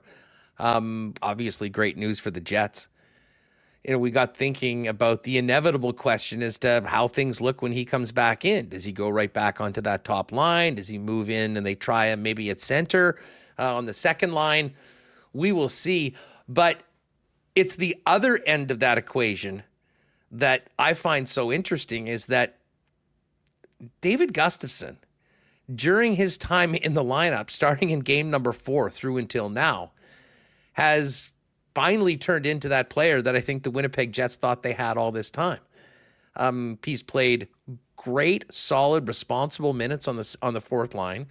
He's contributed penalty killing. He's made the most of a couple opportunities thanks to Cole Perfetti that he scored. And listen, it is a great problem when you are in a position to potentially put a player that's doing that uh, back into the press box. Um, but just wanted to get your thoughts on you know, the true depth of this team that's showing right now, and in particular, how much David Gustafsson's done for his cause with the way that he's played during the Vilardi injury. Well, I think what David Gustafsson illustrates for me is that for all, you know, if you want to project how good a team is going to be or how good a player is going to be, you might look at a big sample. You might look at the overall, well, how's this team played in the last 10 games of five on five, last 20 games? Well, if they've done well, if they've carried the flow of play, if they've outshot and outchanced teams, even if they don't finish, you can count that eventually those pucks will go in. But that's not necessarily the lens that every situation works through. And specific moments can dictate what happens to a game. You know, one giveaway, one play, um, one big save, one post, one incredible goal. And specific moments can influence a guy's career. And I think that David Gustafsson had some pretty awful puck luck last year, was not finishing particularly well. He gets a real nice pass from Cole Perfetti. And yes, Gustafsson scored in the preseason too, but beautiful pass, beautiful goal, finish is excellent. And for the rest of that game, he's firing pucks like a guy who believes that he can score. He's scored again since that. Then again, I think that was Cole Perfetti's rush with Blake Wheeler on his back, and he dishes to Gustafsson, and he's getting the like he's making the play. He's got the grit. He's got the finish. He's taking the shot, but that puck is going in. Nobody's making an all-world save. It's not going bar and out or what have you. And now you can believe in him going forward it's not a process thing, even though the process earned him the opportunity. It's uh, it worked out in the moment, and that changes how we're feeling about this guy. And it's making me think, you know, because he's creating and because the fourth line is so important. Like I think he's the guy most likely to go to the press box if everybody's healthy. But he's earned himself, you know, the ability to make an argument. You know, Rasmus Kupari's been wonderful, but he hasn't produced as much necessarily. Um, you know, the I don't think Morgan Barron's in that conversation for who could come out. I don't think that it's anybody but Gustafsson, but I think that he's done enough to make it an argument that's worth having. Oh, I, there, there's no, uh, there's no question uh, about it. And I mean, the job of a young player in that situation is to make the most of your minutes, um, to make every shift count. He has absolutely done that, and the result of that will be to give the coaching staff a really tough decision, and that will be a really tough decision when they inevitably make it. I mean, one other guy that started on that line, that of course is now playing on the second line, is Namestnikov in the middle. And, you know, we, I mean, obviously we talked about the save that he made and the save that Dillon made. And this goes back to, you know, the team being so dialed in and so committed to doing anything they can to help his team to win. But, but do we appreciate enough everything that Namestnikov is bringing to the Jets right now? Um, it, it just seems wild that he has played an important role on that line. Um, he's so defensively responsible. He seems to be a very important catalyst to Nikolai Ehlers, and, and certainly Cole Perfetti deserves a ton of credit with the way that he's played so far and continuing to meet the challenges that he's been faced. But I just wanted to get your thoughts on a guy that we probably don't talk enough about in Namestnikov and his level of importance right now to the overall success of the club.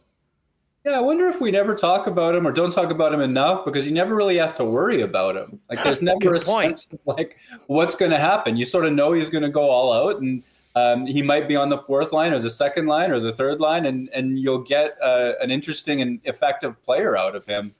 Um, I, Hus, who who finished off the goal where Namestnikov spun off the wall, beat his man, stepped into the net, and fired the puck in. I, there's been some incredible offensive plays to go with the effort.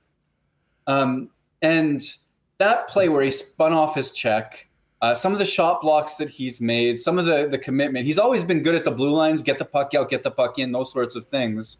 He becomes a mystery to me because the guy hasn't played a lot of years with any one organization. When he's on that organization, he doesn't play like, you know, 20, 30, 40 games at a time on any one particular line. Just moves around, is effective wherever he goes, does the things, and then seems to be content not to get a lot of the headlines. And great guy for for Winnipeg to have. I think that, you know, part of what's made the Jets so good this year is you there are fewer players whose back check that you'll doubt and since they got him, since they got Niederreiter, you know, Appleton's strong start, Lowry's strong start, Iafallo, you can you can begin to begin to say like all these guys are going to pressure the puck hard, and I think his arrival has been a big part of that. He deserves this credit. Um, just quickly on Niederreiter, um, what do you think a contract? Will or should look like if uh, the two sides can come together on agreement? And and just in your opinion how important is it um, and not only with what he's doing on the ice right now but projecting two three years not only as a player but also as I mentioned a mentor to uh, the, some pretty important young players that um, are going to be coming into the mix and will be taking spots in the top 12 yeah you know he's he's exactly the type of player I mean I get comments on this on Twitter sometimes. Remember to praise Kevin Cheveldayoff for the Niederreiter acquisition. It may be one of his best trades to well, give up. And, and Namestnikov. It's so funny. I mean, we talked about this a little bit yesterday. I remember the angst, and all the people that thought that the Jets should literally empty the cupboards going for a Meier or whatever. Um, listen, I didn't think that was the case to do at the time because I didn't think that team was playing anywhere close to a point that it made sense to to risk any of that. Um, but you look back now at those two acquisitions, re-signing Namestnikov, the potential of re-signing Niederreiter. Um, you're right. I mean, Cheveldayoff does deserve a lot of credit for how that was handled, and the results continue to benefit this club. Yeah, I I think his AAV right now at that four million range is pretty close to appropriate. I think that that's the type of AAV you want. I think he's turned 31, and so for me, term is a bit of a consideration. Just the hard nosed way that he plays, the commitment that he plays with. Um, the fact that I think a lot of his success is because he outworks and outmuscles people. I don't think it's that like Joe Thornton type of stay on the wall and just have the vision and use your body to protect the puck. So I do worry a little bit about term. You know, I don't think he's a six, seven year, eight year type of extension. But if you can keep it to that two to three, let's call it three years range, if you can keep it in that four million AAV, I think he's a perfect complementary player on the Jets. The Jets have needed for a long time that type of player who um, whose work ethic is that dialed in night in night out and who bullies his way to the front of the net when he needs to because you can count on Kyle Connor for a particular type of offense and Mark Scheifele for a particular type of offense. Nikolai Ehlers, I think, needs to get going even more, but you can count on certain things. Um, that's a lot of your top six that doesn't do what Nino Niederreiter does. Um, and I think that not only can he do that now, but like you said, he does a good job of providing a window to the next generation and help insulate the high end skill that's coming as well that's a player that you want to keep if you're the Winnipeg Jets. And if you got to go to four years because that's the situation and Niederreiter loves it in Winnipeg, then uh, then then maybe that's what you have to talk about. Um, Murat Ates of the Athletic with us. Um, quickly, just touch on tonight. I mean, uh, what do you make of the uh, this matchup? The importance of the Jets to get off to a good start on this homestand, continue a strong week in the division, uh, and the challenge coming in from the Nashville Predators, uh, especially if Juuse Saros is in the net. We know how damn good he is. Yeah, I mean, Nashville hasn't really gotten out to the start that they've wanted so far. I think their PK has struggled even more than Winnipeg's has. Its power plays keeping them in games. The goaltending hasn't dominated to that Juuse Saros like level. So, you know, hopefully that lasts from a Jets perspective for at least another night if he plays. Uh, the interesting thing for me about Nashville is the amount of pucks that they get to the net and the amount of rebounds and second chances that they get to as well. I mean, if you go to the heat maps, if you go to just an, like a visual analysis of their game, they do make life pretty tough at five on five in front of uh, in front of the opposing goaltender. So Brossoit is going to have uh, his hands full. Defensemen are going to have their hands full getting getting to pucks uh, and rebounds and crease clears and all that sort of stuff. Beyond that, though, the Predators are on the last game of a long road trip. Winnipeg's been playing a good brand of hockey at five on five. Finally, got some special team success the other night you like Winnipeg's odds as long as Winnipeg can play that high pressure, quality five on five game that it's starting to become known for. I think 12 games in so far. Well, and, and, and listen, you mean you mentioned one thing that maybe we haven't touched on just because we talked about it so damn much over the last couple weeks. Um, the turnaround in special teams. I mean, I joke with Dream on Monday. I'm like, hey, it was a saw off against Arizona, and look what happened. They ended up winning the game. You know, you will take it. I think a big step forward with that game against the St. Louis Blues, getting a couple. Um, just your thoughts on where both special teams units are at right now after rough starts on both sides of the ledger. Yeah, I'm a little more optimistic about the power play just at the moment, and maybe it's because they rattled off a couple goals and everything worked well. Uh, they're further away from the league cellar on the power play than than on the penalty kill, if I've got my up to date stats right. Uh, so you, you, like to believe in that. You also with Gabriel Vilardi. I mean, he skated today. He's going to be you know a, a couple weeks yet.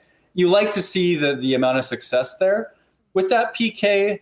Um, you know, I think that they're still spending an awful lot of time in their zone. I talked about that with Scott Arniel today and some of the players.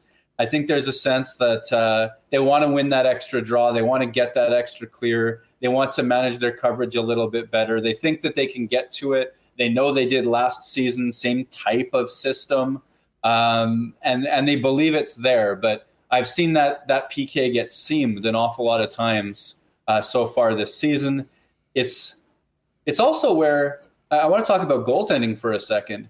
If you limit it to five on five, Winnipeg's getting above average goaltending, which is a shock because of how bad Connor Hellebuyck and Laurent Brossoit's save percentages look so far. It's the PK where power plays have sort of gotten the shots that they want to get. They make the seam pass, they get the goalie moving, all sorts of stuff like that. The rebound goes out.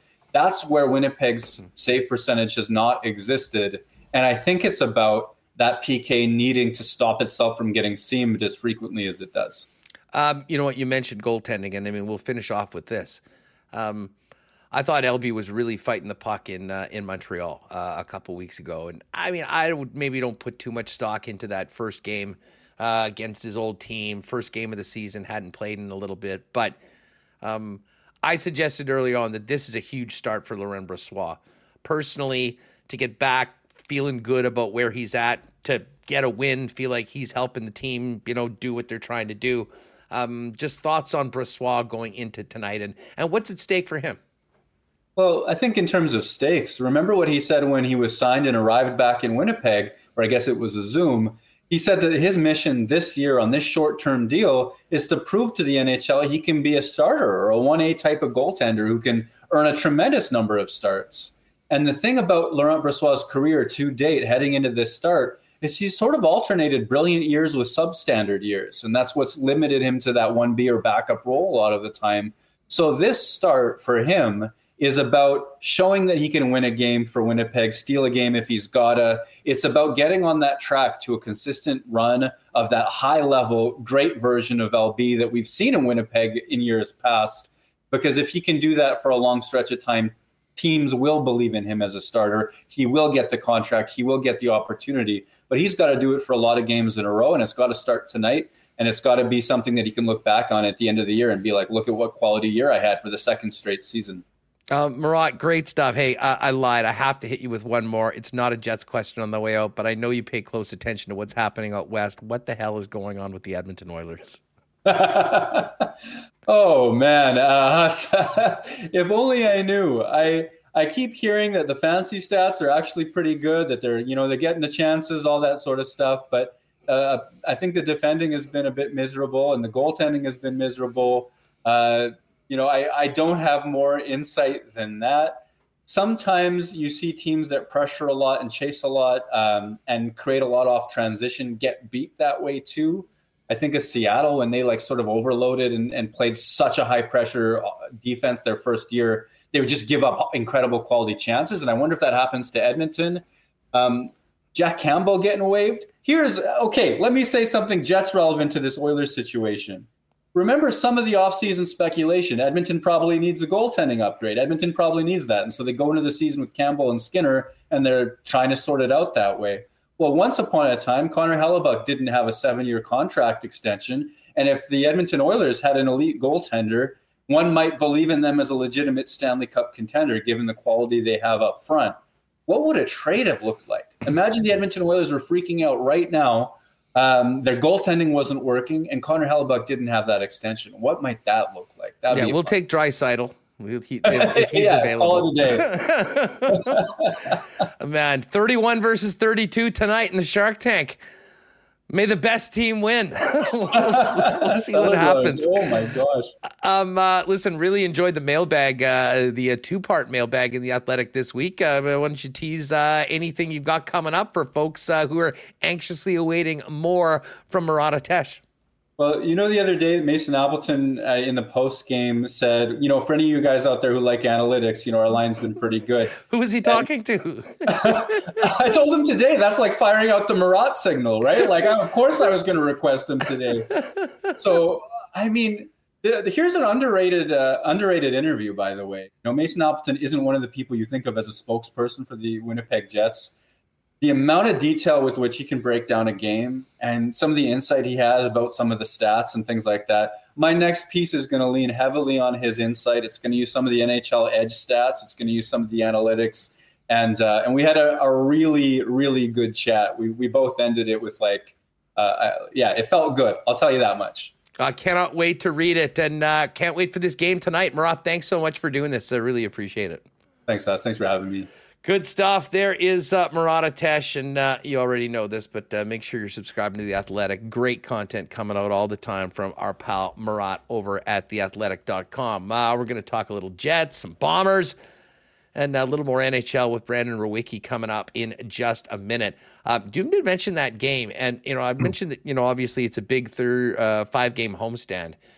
If any of you are thinking about going to the game tonight, and uh, I know there's a lot of talk, tickets, expensive, all that – uh, the Thursday Thursdays is on right now. 69 bucks for a ticket, an upper bowl ticket, and a uh, 17 ounce beer. So um, if you are thinking about maybe last minute, check out that deal at the Jet website, Jet Socials as well.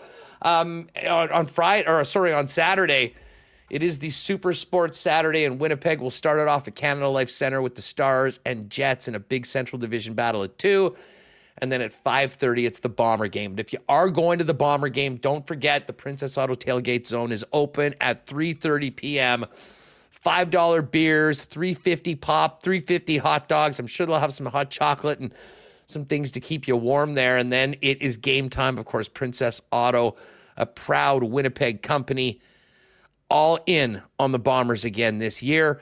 Um, and uh, they're also great sponsors of ours and the place where you'll find the best deals on the most unique assortment of tools and equipment around. Everything you need to complete the projects on your list or start something new is at Princess Auto. Visit them online at princessauto.com. You can shop there 24 7, 365, or check them out in store, Panet Road or Portage Avenue West, right here in the Peg. Um, and hey, we've got about two days. Well, right right now as we do this, we have uh, 51 hours till kickoff. You might want to make a point of uh, planning a stop at Royal Sports before the big game. Um, Blue Bomber hoodies, toques, scarves, great looking bomber gear to keep you warm for the big game. And dare I say, hopefully be able to wear them again in a week in Hamilton. Um, there really is no store like Royal Sports anywhere when it comes to sports fans. You can bang off all of your holiday shopping for the sports fans in your life in a very quick period of time between the bomber section, the biggest jet section you'll find anywhere with thousands of pieces of merchandise, all the jerseys customized as you want, great NFL section, and of course, they are the hockey heavyweights in town, family owned and doing it for 40 years. It's all at Royal Sports, 750 Pembina Highway. Get on down there today and follow them on Instagram at Royal Sports Pembina. Great holiday gift ideas, sale information, and merchandise drops there as well. And hey, if you're not going to the game tonight, I would suggest you do. But if you're not going to the game tonight, uh, the next best place to uh, take it in is at your local Boston Pizza. Of course, you can keep an eye on the NFL's version of Oilers Sharks, the Bears and Panthers, which is kicking off at 7:15. Jets and Predators as well, and then uh, that late game between San Jose and Edmonton. No better place to get together with the gang to watch the big game than Boston Pizza. Enjoy ice cold schooners, world famous BP wings, gourmet pizzas, and the latest from the Boston Pizza feature menu. Staying in, order online at bostonpizza.com. All right, let's keep the conversation rolling and welcome in our guy Brandon Rewucki, the host of Skates and Plates. Rue, how are you, my man? What's uh, what's going on? Yeah, not too much. Doing good. How's it going over there? Well, it's going great. It's going great. It's been a fun week of shows. Vibes are good around the team. I mean, uh, I mean, listen, I, I, was the way they came back after. I mean, I, the the Scheifele giveaway, uh, you know, that led to the second goal was ugly. I mean, that's going to happen once a year, twice a year, whatever. Uh, it was the freest of free pizzas. But the way that the team came together, Brendan Dillon getting in on it, led by the the the Lowry line again. I mean, was just a great victory. And the way they built on that, um, although I said it was about a good 52 minutes. I mean, did not like the start in St. Louis. Got a few saves, not just from Connor Hellebuyck, but everybody popping in. And uh, I mean, man, the four lines going, the power play getting going. I mean, uh, there's a lot to like with what the Jets have done through a dozen games coming into a game where they are favored, but a big divisional game, starting off an important homestand. I mean, there's a lot on the line tonight, uh, but you have to like the way this team has looked coming out of that loss in Vegas to start the roadie on uh, Thursday. Yeah, I, I, mean, look, you get you get two Brenden Dillon goals. You better not let that game go to waste. So the the Jets they, they did the right thing, almost three. And then he it was funny in the Blues game. He had some some time and space again, and I, I think he was it was like a heat check, like he was ready to go see if I could put one more barring in. Um, but it was, it was it's interesting you start with the Scheifele play in Arizona Huss because I mean yeah it's just a fluke play more than, than it is like a bad defensive zone issue you know what I mean like it just puck rolls off the stick you found on and, it I mean yeah like it's just it's it's a it's a brutal mistake but it's it happens to every player uh, yeah, at least once over the course of, of of 82 games but in that St. Louis game and especially after that ugly start there was about a 15 second sequence leading up to the Neal Pionk goal where as soon as I saw that shift, it was like, oh, it's gonna be a it's gonna be a long night for St. Louis with that top line. Because Mark Scheifele kind of did the old jump on the back today, boys, because it's gonna be a top line game. And I was I was really I, I mean and, and people aren't wrong in doing this, but he's taken a lot of heat about his defensive play and, and commitment issue, this and this and this. But man, did he ever work his ass off defensively on that shift in particular. And if you get a chance to go back and watch it, it's 100% worth the view where he tracks back, back checks hard, uses his strength, knocks oh. the guy off the puck, picks up the puck back the other way, through the neutral zone. Like it's, it's just it was no. it was number one center quality to it, like chef's kiss. It was absolutely perfect. I know exactly what you're talking about. I said the same things to the guys that I was watching uh, watching with, and um, but to bring it back to to to Saturday when that happened, like if that same thing happens two years ago, that crushes the team. And I don't think they come back. Like they were just built different. They were a more fragile team. And and again, we don't need to get into. We just talked with Murat about the Lowry and Nino and and Appleton and what they're doing right now, but they really did pick him up and pick the team up when that happened. And Mark Scheifele returned the favor in spades in yeah. the game in St. Louis right now. And um, and again, you know, looking at the team overall, I mean, in a game in St. Louis where nobody played more than 19 minutes up front, no one played less than 10. Um, I can't remember the last time where this team was as balanced, getting contributions from every single player. Um, and it was about time for Scheif to remind everybody who the boss was when it comes to scoring and get a little bit of separation between him and Appleton and Niederreiter and Lowry and all those guys. But to be honest, the goals and the assists are all important, and that was a huge part of the game. But you absolutely nailed it. I mean, he was so engaged. I mean, um, and, and, we said yesterday, why not question of the day was, I mean, that was Mark Scheifele's best 60 minute game since when? And you had to go back, I think, a pretty long time to uh, compare a performance like that. And uh, it's exactly what he needed, his line needed, and the team needed in, uh, in, in the situation. Yeah, he's more than capable of it. Like he's he's one of the you know, it's funny because if you're ranking like centermans in the NHL Huss, I think it's fair to say he's well outside the top 10 right now. But I mean, he's more than capable of taking games over when he wants to. Like he, he's got that amount of skill. And I, I think he can do that at, at both ends of the rink, uh, to be honest, when he wants to. And he did in the, in the St. Louis game. And, and he deserves all the credit in the world for it. I mean, it was, it was nice to give the real top line a night off, Huss, right? Where Lowry and, yeah. Niederreiter and Appleton don't have to fill the score sheet. But but I, I, I think that's when you see and and you know you go back to the contract talks earlier on in the season and stuff like that. And it's it's games like that where you can understand why management's like, we gotta lock this guy down. Right? Like there's eh, with all the warts and everything, when he's on, he's on and he's tough to stop. And he was absolutely outstanding in that game against St. Louis. And hey, yeah, if he wants to do that for the next 60 plus, Jets fans will love that, and the team will enjoy having a home playoff berth to potentially start the playoffs. So I, I, I think I, have been, for the most part, outside of a couple hiccups here and there. I think it's been about as optimistic of a start for for Scheifele to this season as anybody could have realistically hoped for. And, and he's such a big part of this team. I mean, you add in everything else, and um, you know, there is a lot of legitimate optimism uh, about the club. And, I mean, they just the way they're playing. This is as likable a team. I think like it's funny talking to fans, fans that I know, friends of mine that have been pretty, um, you know, um, disgruntled over the last few years. Um, you know, those conversations are so different right now, and he has been a big, big catalyst of uh, of all of that. Uh, you mentioned about extensions. Um, in your opinion, how important is an extension with Nino Niederreiter? Um, and what makes sense for the Jets and Niederreiter? Where where where does that end up in your mind, Brandon? Yeah, I, I mean, I don't think it's a ten out of ten on the importance scale, but it's it's a move that I think once it gets done, if it gets done, once it gets done, everybody's going to be like, oh hell yeah, like let's get Nino in here for for three or four more years. I mean, he's he's a pro's pro. Like I, I, every team could use a Nino Nieder. I mean, you want to talk about some of the clubs you were touching on with Murat at the end there. You don't think Edmonton could use a Nino right now? Oh. You don't think Toronto, in place of uh, a, a Domi or whoever else there, they might play Toronto pick. on the blue line. can't be worse than Klingberg. I'll tell you that. Um, I, I, mean, he just does everything right. Like th- there's there's almost no negatives to what Nino brings outside of you'd like him to be three years younger. But I mean, he's capable of playing top six minutes.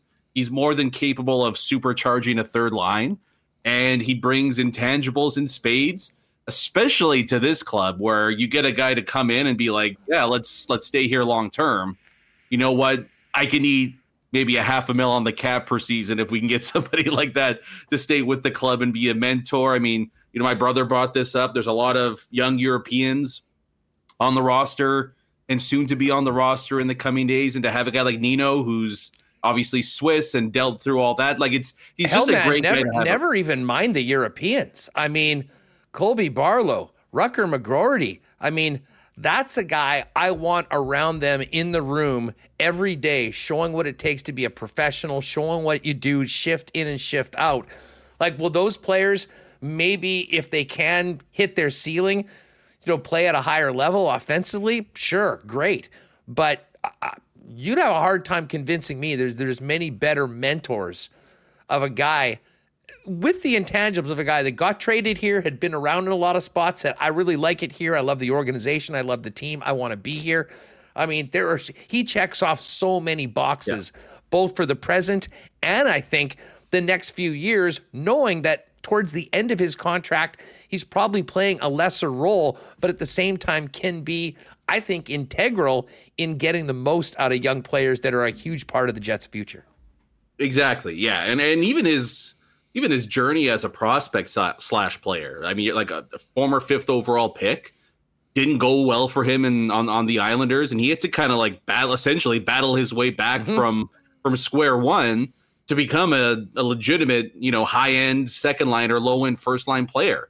And and so I, I just think he's he's worth his weight in gold. You know, he's not going to be. Is, is he going to put up 80 points? No. Is he going to score 35 goals? No. But is he going to be a guy that helps this team win night in night out and can have his game transfer from the regular season to the playoffs? 100% yes. So I imagine the contract. I mean, I, I think it's a pretty easy contract negotiation, to be honest, Huss. I, I, I, I don't know. I feel like this is going to be where both sides come together and go, you know what? Three to four years at around four and a half per season seems reasonable. I think both sides are going to be reasonable. I imagine it's going to be something like that that gets it yeah. done here. And I, I, just don't think anybody's going to be unhappy about however the Nino Niederreiter contract extension hopefully plays out. Yeah, I mean the only thing that I could see, um, you know, being an issue, and I have no reason to believe this. I've not heard this anywhere.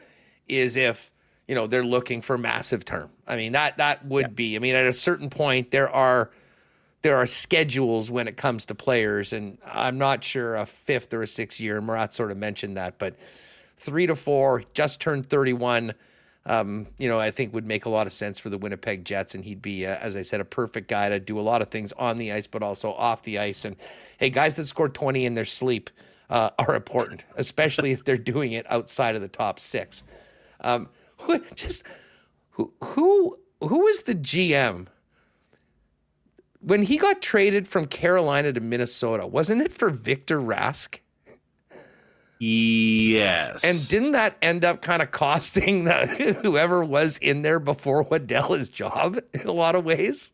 Yeah, yeah, that's that. Yeah, it's it's not Hall for Larsson, but it's you, you, can't you can't have swings and misses like that. That was often. well, and he was so popular in Carolina too. I mean, that was a, a, a real sore spot, I think, to uh, to a lot of spots. Or no, excuse me, it was the other way around. I think it was from Minnesota to Carolina for Victor Rask. And that was a big part of the demise of the Minnesota. I think I was mixing it up there. Anyway, let, let, let, alone the the Islanders to the to the Wild trade that I don't know if that was Garth Snow back then or whoever the the conduit between Snow was and, that for and Clutterbuck? Yeah, which I, I mean that maybe it wasn't so terrible, but yeah, obviously, you know, he having a great a legend there. He's like a great Islander guy, and God knows they played that fourth line like uh, you know the Jets play the Lowry line. But anyways, um, hey, listen. Obviously, we've got this game tonight, but uh, I want to touch on two other things with you. First of all, you mentioned the Leafs. Uh, big win for the Sens last night. That was a desperate team. They gave up yep. one early in the third period, and I thought really showed a lot in uh, in coming back to win. They're back to back tonight. They're not. That's a tough situation playing a very good Vancouver team. Um, but that Leaf blue line is an absolute train wreck. But nothing is a train wreck in the level of Edmonton right now with Campbell going to the minors and. Um, I mean, I never thought that I would say this because even when they were losing a few games at the start of the year, I'm like, whatever, they'll be fine. I'm not so sure they're going to be fine now. Yeah, they should be. Uh, they should be. Right? It's almost like it's like some kind of defense, me- like a survival mechanism, right? Where you're like, it should be okay. Like your brain can't fully comprehend McDavid and Draisaitl being outside of the playoffs, but and and again, you're almost too like their goaltending shouldn't be 850 save percentage the rest of the way, right? But it also can. like you know, it's that that's kind of the the bed you find yourself in when I know Skinner's had a, a good start to his NHL career, but oh boy, that's when you're talking about Stanley Cup hopes. That's a lot to, to pin your hopes on, and the same with with Campbell there. I, look, they, there's a number of issues there. Obviously, the blue line is a thing, team defense is a thing, but I, from from what I've seen so far this year, Huss, it is so so utterly demoralizing to try to come back after your goalie gives up softy after softy after softy. It, it is just so it's one of those things that I, I I'm a big like analytics guy. I think it's hard for analytics to to wrap their minds around just how how troubling it is for a team to see that puck go in on one you know your goalie should stop and then try then I think I, I almost just think it's like a cascading series of issues where when you get bad goaltending, a lot of these other negative things start to creep up into your game to try to overcome and make up for that. So my, my main thing, like I, I just again I can't imagine they lose to San Jose here, but it's more so We How said long that do you about your Flyers on Tuesday. Oh no, no, I. I knew they were going to lose that. that. That was not that was not the issue. That was that was guaranteed money in the bank. If you would have talked to me before that game, I'd be like, bet should have brought you on the lock shop on Tuesday. Oh. Damn it! the biggest lock of the century that and and that Blackwood would have stopped like 40 plus shots. Um but I just wonder how long Edmonton can go down this path of not making a big move. Like I, I get, hey, don't make a move from a position of weakness, but I would also argue don't make a move or do- you know f- fail to make a move and then watch Draisaitl last for a trade in a couple months time, right? Like uh, your your window is so so right Stakes now are so that- high. yeah, like I, I just I, I can't imagine they try to push this till never mind American Thanksgiving, right? But like you're gonna wait till December or January and you're 15 points out of a playoff spot by then. We'll see. We'll see though. T. Will in chat breaking rumor Binnington to the Oilers, and I did hear some of the guys in Edmonton talking or speculating a little bit on what that would look like. I mean, potentially giving up a first round pick and an asset and Jack Campbell to the Blues for Binnington. God, they would be hilarious if they did that and then Binnington just was bad Binnington. because bad Yeah, Binnington don't- is right there with bad Campbell and bad Yeah. bad insert brutal goalie there.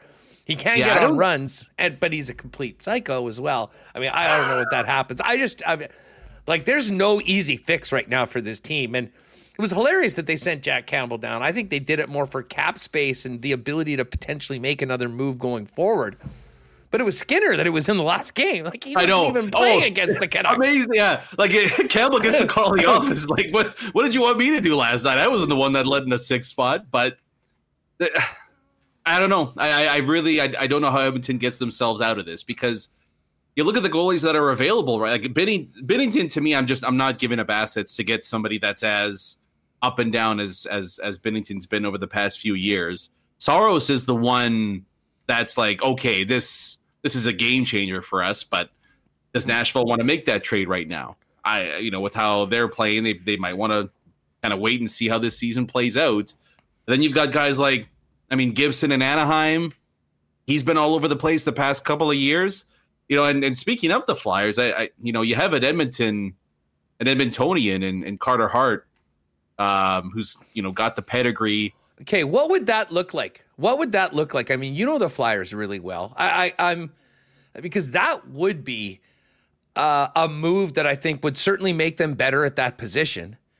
Um, I think based on where Philly is right now, it wouldn't be out of the question that they trade Carter Hart. Um, but what like what would it take to get him there? a lot a lot.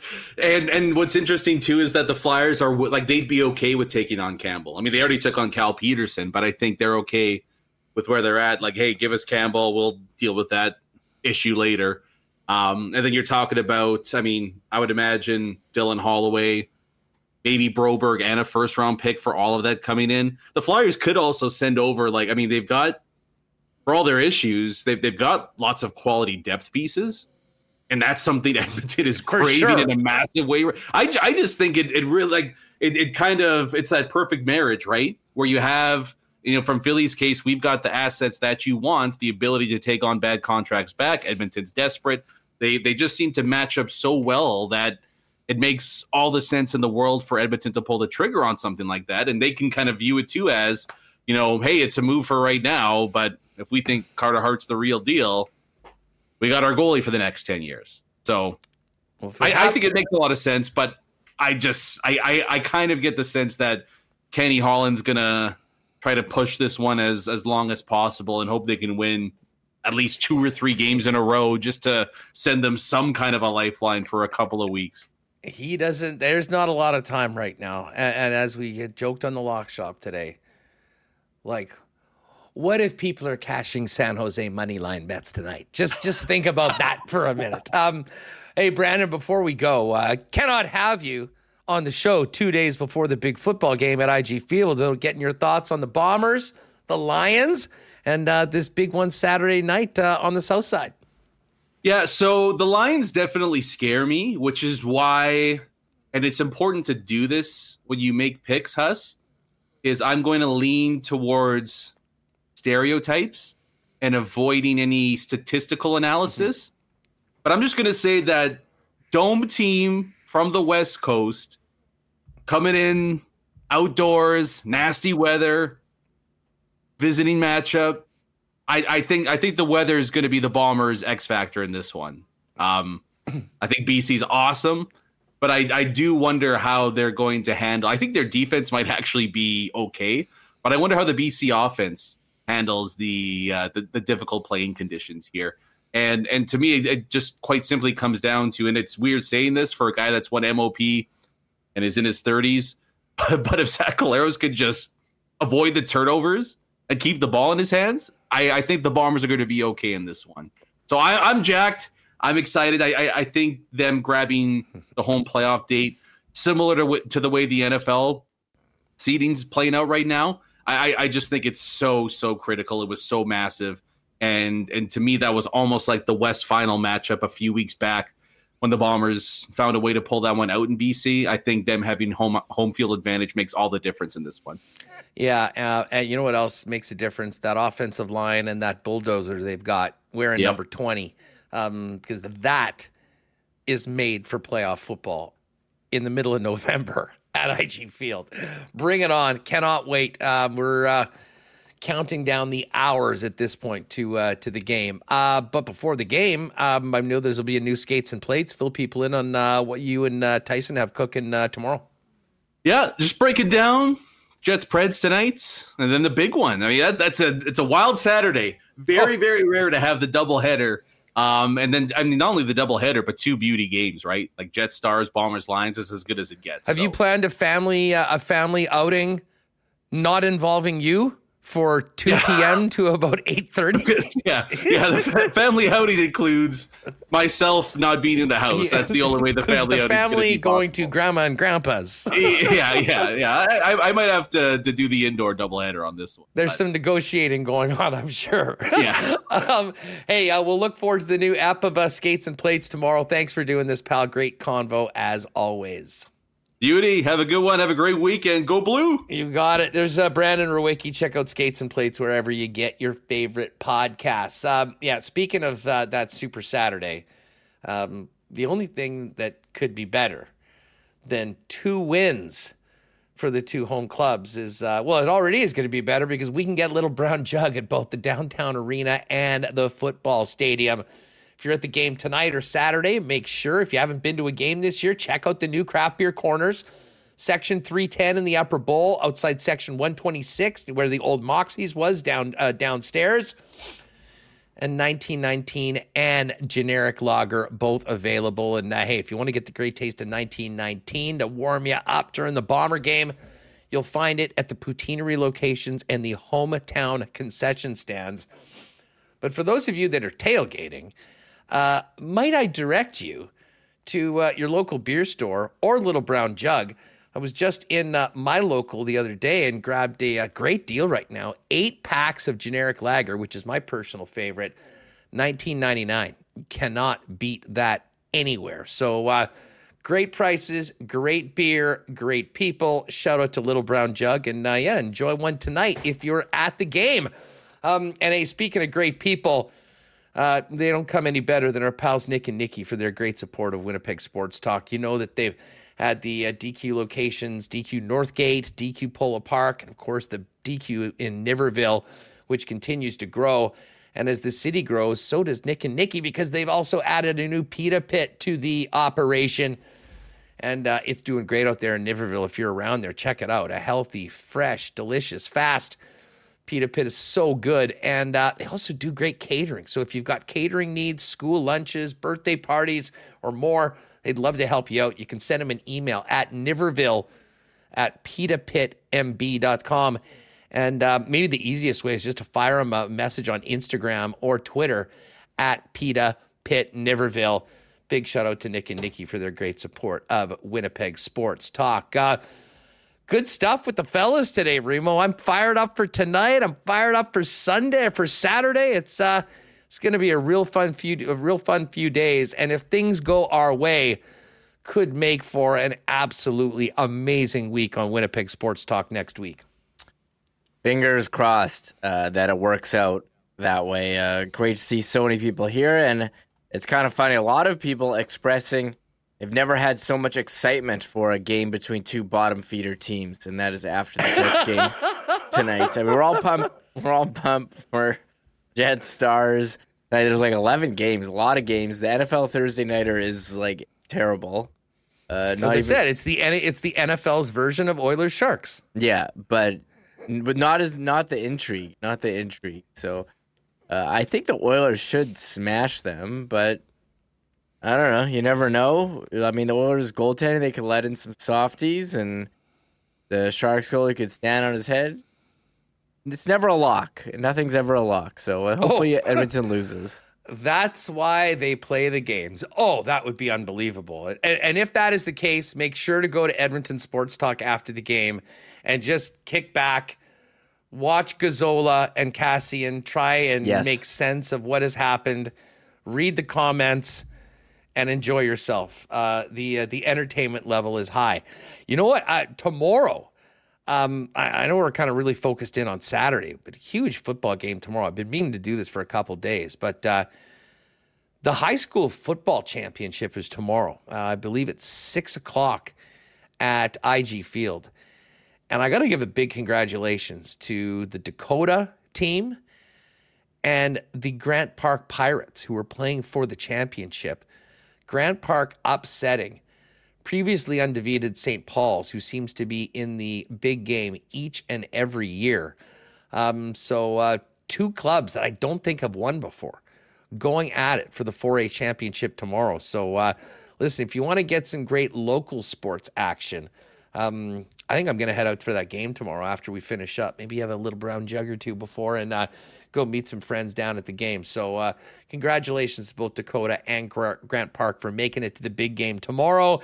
May the best team win. Um, listen, Reem, before we get to Coolbet lines, um, you know, I know we've talked a lot about just everything going on around the Jets today, but um, Nino Niederreiter's playing against his old team tonight. We did hear from Scott Arniel. Um, why don't we quickly, just before we wrap up the show with the lines, head to the Jet dressing room from earlier today? I know you cut a few clips, and um, you know this is an interesting game for Nino playing against the team that um, saw him as expendable, going in a different direction at the end of this year. Lots of talk about a potential Nino Niederreiter extension, uh, but Nino Niederreiter was asked about uh, his thoughts on the visitors, his former team, going into tonight. Yeah, I mean they're a, a young team, very fast, and I think they added some. Uh, smart players with O'Reilly and Nyquist, and uh, I think that I mean they're a good team. I mean, they play super fast. I know Bruno pretty well as a coach, and I know the type of game he likes to coach. And I mean, we're gonna expect a very fast, open-minded team, and uh, doesn't mind to take chances. All right, so there's Nino on the club, um, and then uh, Rennie asked Nino just about the uh, the good vibes that he's feeling right now. Hat trick on Saturday, and just um, domination um, shift after shift for uh, he, Mason Appleton, along with the captain in the middle. You know, to start the year, you were getting all kinds of chances and they weren't going in. Clearly, they're going in now. Do you think getting on the line with Adam has unlocked something in your game, or do you think this is kind of how you've been playing all year and just the bounces are going your way? I mean, it's a little both. I mean, obviously, when pucks go in, things go easy, and it doesn't matter what line you're on. And then you obviously second guess yourself. You change a few things, and obviously, with, with going on with uh, Lowry and Nappy, I think we, we knew we had to play a straight line game, and I think that's what uh, feeds my game off very well as well. And just go to the net and to get some pucks in. I'm interested in your take on this. So when we watch the, these games, when the other team has momentum, quite often your line goes out there and kind of slams that momentum and pushes it in your direction. How do you guys do that? Is that a mindset kind of thing that you head out beforehand and it's a real goal to turn things around?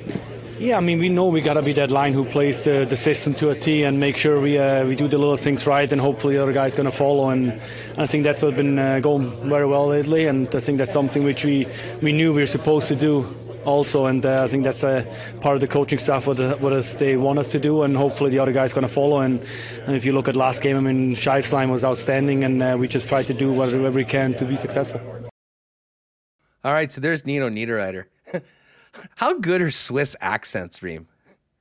Yeah, I could I mean, listen. I could listen to him all day. I mean, to me, it's right up there with the Aussies. I mean, Nino's well-spoken guy. He's got good thoughts on uh, how they're playing. So yeah, I could listen to Nino speak uh, for all he's hey, he seems to like it here, and you know, fingers crossed that what we heard his agent is in town. There's a meeting going on. That's what Scott Billeck reported and talked about on here yesterday. So they will be hearing another uh, press conference from Nino in the near future. We will well, have to wait and see. Listen, maybe we'll be hearing Disco Inferno tonight at the game. And uh, you know what? I, I think we may have to look and see what a Nino goal would be tonight. Uh, timing is everything.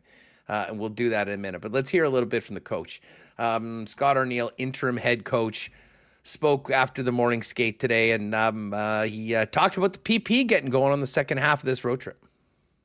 I mean, there's a few things that we've we had talked about, um, you know, that Lau had introduced, but um, you know, our power play was big on this road trip. Scored some big goals, some timely goals, uh, but I do think that movement was one area that he had talked about, but also was uh, getting pucks in net. Everybody being a threat to shoot the puck. Um, you know, I've talked about a little bit in the past here about the, the shot creates the, the scramble and creates the chaos for the penalty killers, and I thought we've done a really good job of that. That whether it's uh, Morrissey or Pionk firing them from the top, or you know, I mean, if it's coming off the flanks, just getting it in there. And and then the other thing for us has been our puck retrievals, our puck battles. We've done a real good job of uh, when it did get turned over, or if it was in the corner or off a face-off, we've done a real good job of getting it back. All right, there's uh, a little bit of Arnie on the power play. Uh, Arnie also was asked about uh, just being at home, kicking off a big five game uh, homestand after finishing up on the road. I just look at it that there isn't a roadway or a home way to play, just the right way. I know it's an old thing, heard it in football one time, and it's been in hockey, but we have a style of play that we want to play, and I don't care if we're coming off a long trip or a one day trip or whether we're going out on the road for our first game. We, we have a style of play that we need to to be at, and um, you know it has to be at that level. Um, you know, at right from the start, and whatever Nashville tries to throw us, we got to be ready for that, and know, hopefully we're better than they are. And uh, you know, Arnie really speaking to the expectations and the standard that the team has, um, you know, established, and you know, uh, you need to do that night in and night out to win in the National Hockey League. Um, part of that style of play that Arniel just spoke to was the speed that the Winnipeg Jets have played with this year. Now that we've got this NHL Edge data, we found that the Jets have been playing as one of the fastest teams, and some of their players have been the fastest guys in the league. Um, Arniel just you know, discussed playing with speed and and obviously the results that this Edge data has said about the Winnipeg Jets. Uh, the one area is about you know playing fast with like when we we get the puck, it's not holding on to, it's not one on one. We're trying to we're trying to get from our end of the rink to the other end of the rink as fast as possible. Um, I, we talk about our pursuit when we don't have it. It's not just sitting back and giving teams space. We try to close as quick as possible, whether that's on the forecheck, maybe that might be in the neutral zone, but uh, certainly it needs to be in our D zone. So I'd like to think that we're on the move. Maybe helps that category. I've never looked at it in that sense, but uh, I, I, think playing fast when you get the puck and you know and being aggressive and attacking teams when you don't have it probably helps that a little bit. I guess that the kind of fast you care about is more the decision making and the reads you guys make, right? Yeah, it does. It uh, certainly does. I mean, you can't just run around and just skating anywhere. I mean, there has to be certainly some. Um, you know, some discipline to your systems and what you're trying to do. But I just think that the probably the area for me is how how much quicker we've been when we create a turnover, whether it's good neutral zone forecheck or whether it's good D zone coverage, how quickly we get out of our end. And when we do that, that puts other teams on their heels. That makes good players back check. That makes good players defend, and that's what we try to do each night. All right, and, uh, one more from Scott Arniel, and uh, obviously we talked about this with Murat a little earlier, and uh, got into it yesterday. Um, you know the support for Neal Pionk, the way the uh, the team backed the players, had them out in Minnesota after the Adam Johnson tragedy. Uh, but Scott Arniel just, uh, you know, we'll finish off with, you know, him just speaking about the team, you know, really coming together um, in the aftermath of the Adam Johnson tragedy that affected some Winnipeg Jets so significantly. Certainly, when we first found out and it talked about, you know, our family and being tight and our and the teammates being there for them. Um, you know, I think the playing the games is where that all came about, where those guys were there to support them, and for those guys too to go out on the ice and not think about that, they had to think about their job. They had to think about you know what they had to do to have success as a hockey player. It allowed them to kind of free up their minds a little bit and just play. And I think both of them were. Um, they, they were outstanding. One Neal, I think, had a fantastic road trip, and you know, obviously he's it was real, you know, for all of them, it's a tough situation. But I just thought that uh, for them to get to the rink and being able to share with their buddies and their teammates and be there and know that they have that support with them every day and every moment, it made it easier for the games. Started off at six. Bruins a minus 139 favorite. Red Wings a minus 175 favorite at home against the Montreal Canadiens. Uh, the Rangers starting Louis Domingue tonight just a slight favorite against the Wild. They've won seven of eight or eight of nine. Their one loss was to the Minnesota Wild. Should be an interesting one tonight. And uh, we talked about the Sens with that big win, massive three goals in the third period after the Leafs tied it up. Uh, but they're right back at it tonight at home against the Vancouver Canucks, who've been one of the great stories early on in this season. Vancouver, a slight favorite on the road, minus 116. Ottawa, basically even money at minus 101. The uh, Lightning are a big 229, minus 229 favorite against the Blackhawks. The Dallas Stars are minus 231 favorites in Cbus against the Jackets, um, or nearly a pick 'em between the Coyotes and Blues. Blues minus 112, Coyotes minus 105. We'll get back to the Jets in a minute, but the other games tonight Kraken and Avalanche, the Avs minus 199. Uh, the Kings, after that big win last night, I hope you rode with me on that one against the Vegas Golden Knights, winning 4 1 in regulation. They're right back at it at home. They're minus 127. I, Penguins. Penguins are very live tonight, in my opinion. I'm not sure whether they'll get on the card, but Penguins at plus 109. They're a mo- very desperate team. LA has been rolling, but um, well, first game back after a road trip with no rest in between. We'll see what that does to uh, to the Kings. And then the grand finale tonight, Remo, saving the best for last. The Edmonton Oilers minus 352 road favorites in San Jose against the Sharks. The Sharks plus 285 underdogs. Oilers on the puck line of to win by 2 is minus 143 and to win by 3 is plus 122. Now, let's just head over to the exclusives. Well, actually, first of all, let's get to the uh, the the football game. The Panthers are now four point underdogs against the Bears. Um, it, somebody's got to win in this game. I think I'm going to put a little sprinkle on the Panthers. Well, actually, I am. Um, but our favorite bet, as always, especially with two brutal teams like this, is over three and a half field goals at plus 110. You can get that in the kicking option underneath the game. Uh, but it brings us to the exclusives. And today in the lock shop, here's what we cooked up. We got a wild one uh, for the uh, partner parlay. We've included our field goal prop in it. So over three and a half field goals. And the two reliable receivers for these young quarterbacks Cole Kmet, five or more receptions. Adam Thielen, seven or more receptions, along with the three and a half field goals. That one is paying plus 125, plus 1025, excuse me. Uh, our partner parlay for tonight, myself and Dusty, we put this one together. We like the Rangers over Van- uh, Rangers over Minnesota, Vancouver over the Sens, and the Stars to beat the Blue Jackets in regulation. That one is up at plus 525. Patty's got a primetime parlay as well. And we were joking at what what will there be more of tonight? Field goals in the Bears Panthers game or Sharks goals versus the Oilers. Uh, and the head to head special on that is minus 270 for the field goals and plus 215 for San Jose Sharks goals against the Oilers. But uh, the one thing that I've added to my card while we've done this uh, this exercise of going through the lines today, Reem, is a Nino Niederreiter goal. Plus 285 tonight against his old team, the Nashville Predators. Uh, we had we had Scheifele last game. I probably should have put together a Jets Nino parlay, but uh, I guess you can do that on your own if you want to use the bet builder. But what do you think about Nino getting on the uh, scoreboard? The fans dancing to Disco Inferno and uh, n- and Niederreiter cashing a ticket for anyone that jumps on him at plus two eighty five. Yeah, I mean that line has certainly uh, certainly been pretty good. They've outplayed. You know, they had a bit of an off night uh, the other night in terms of scoring goals. So maybe you know it's one off, one on, and uh, the Scheifele line stepped up last game.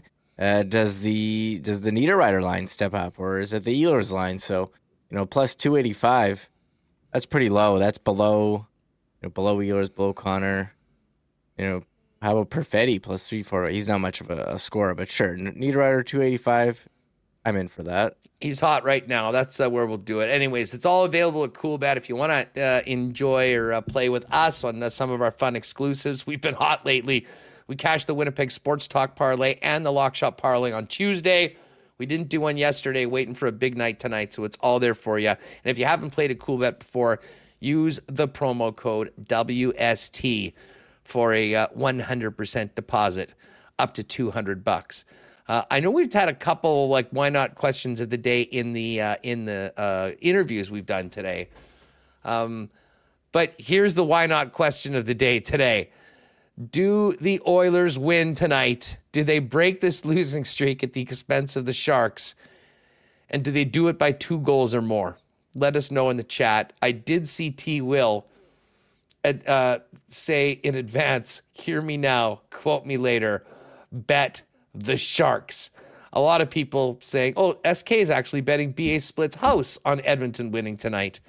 Uh, I am fascinated about this game. I don't think there's any doubt about that, Remo, but I don't have the stones to bet the Sharks tonight. But if one of you do, let us know for the why not question of the day for Nott Autocorp over at Waverley and McGillivray. No, but I'm certainly fascinated. I'm not betting the Sharks, but uh, I hope they win. I think that'll be way more fun. I had a great time tuning into the uh, post game show the other day, so I can only imagine what it would be if they lose. Like that's the front. You're going to TSN now. Like one of the front page on their website was like just the hypothetical. Like what? What if they lose? It's just so much fun to talk about. Like what if they lose?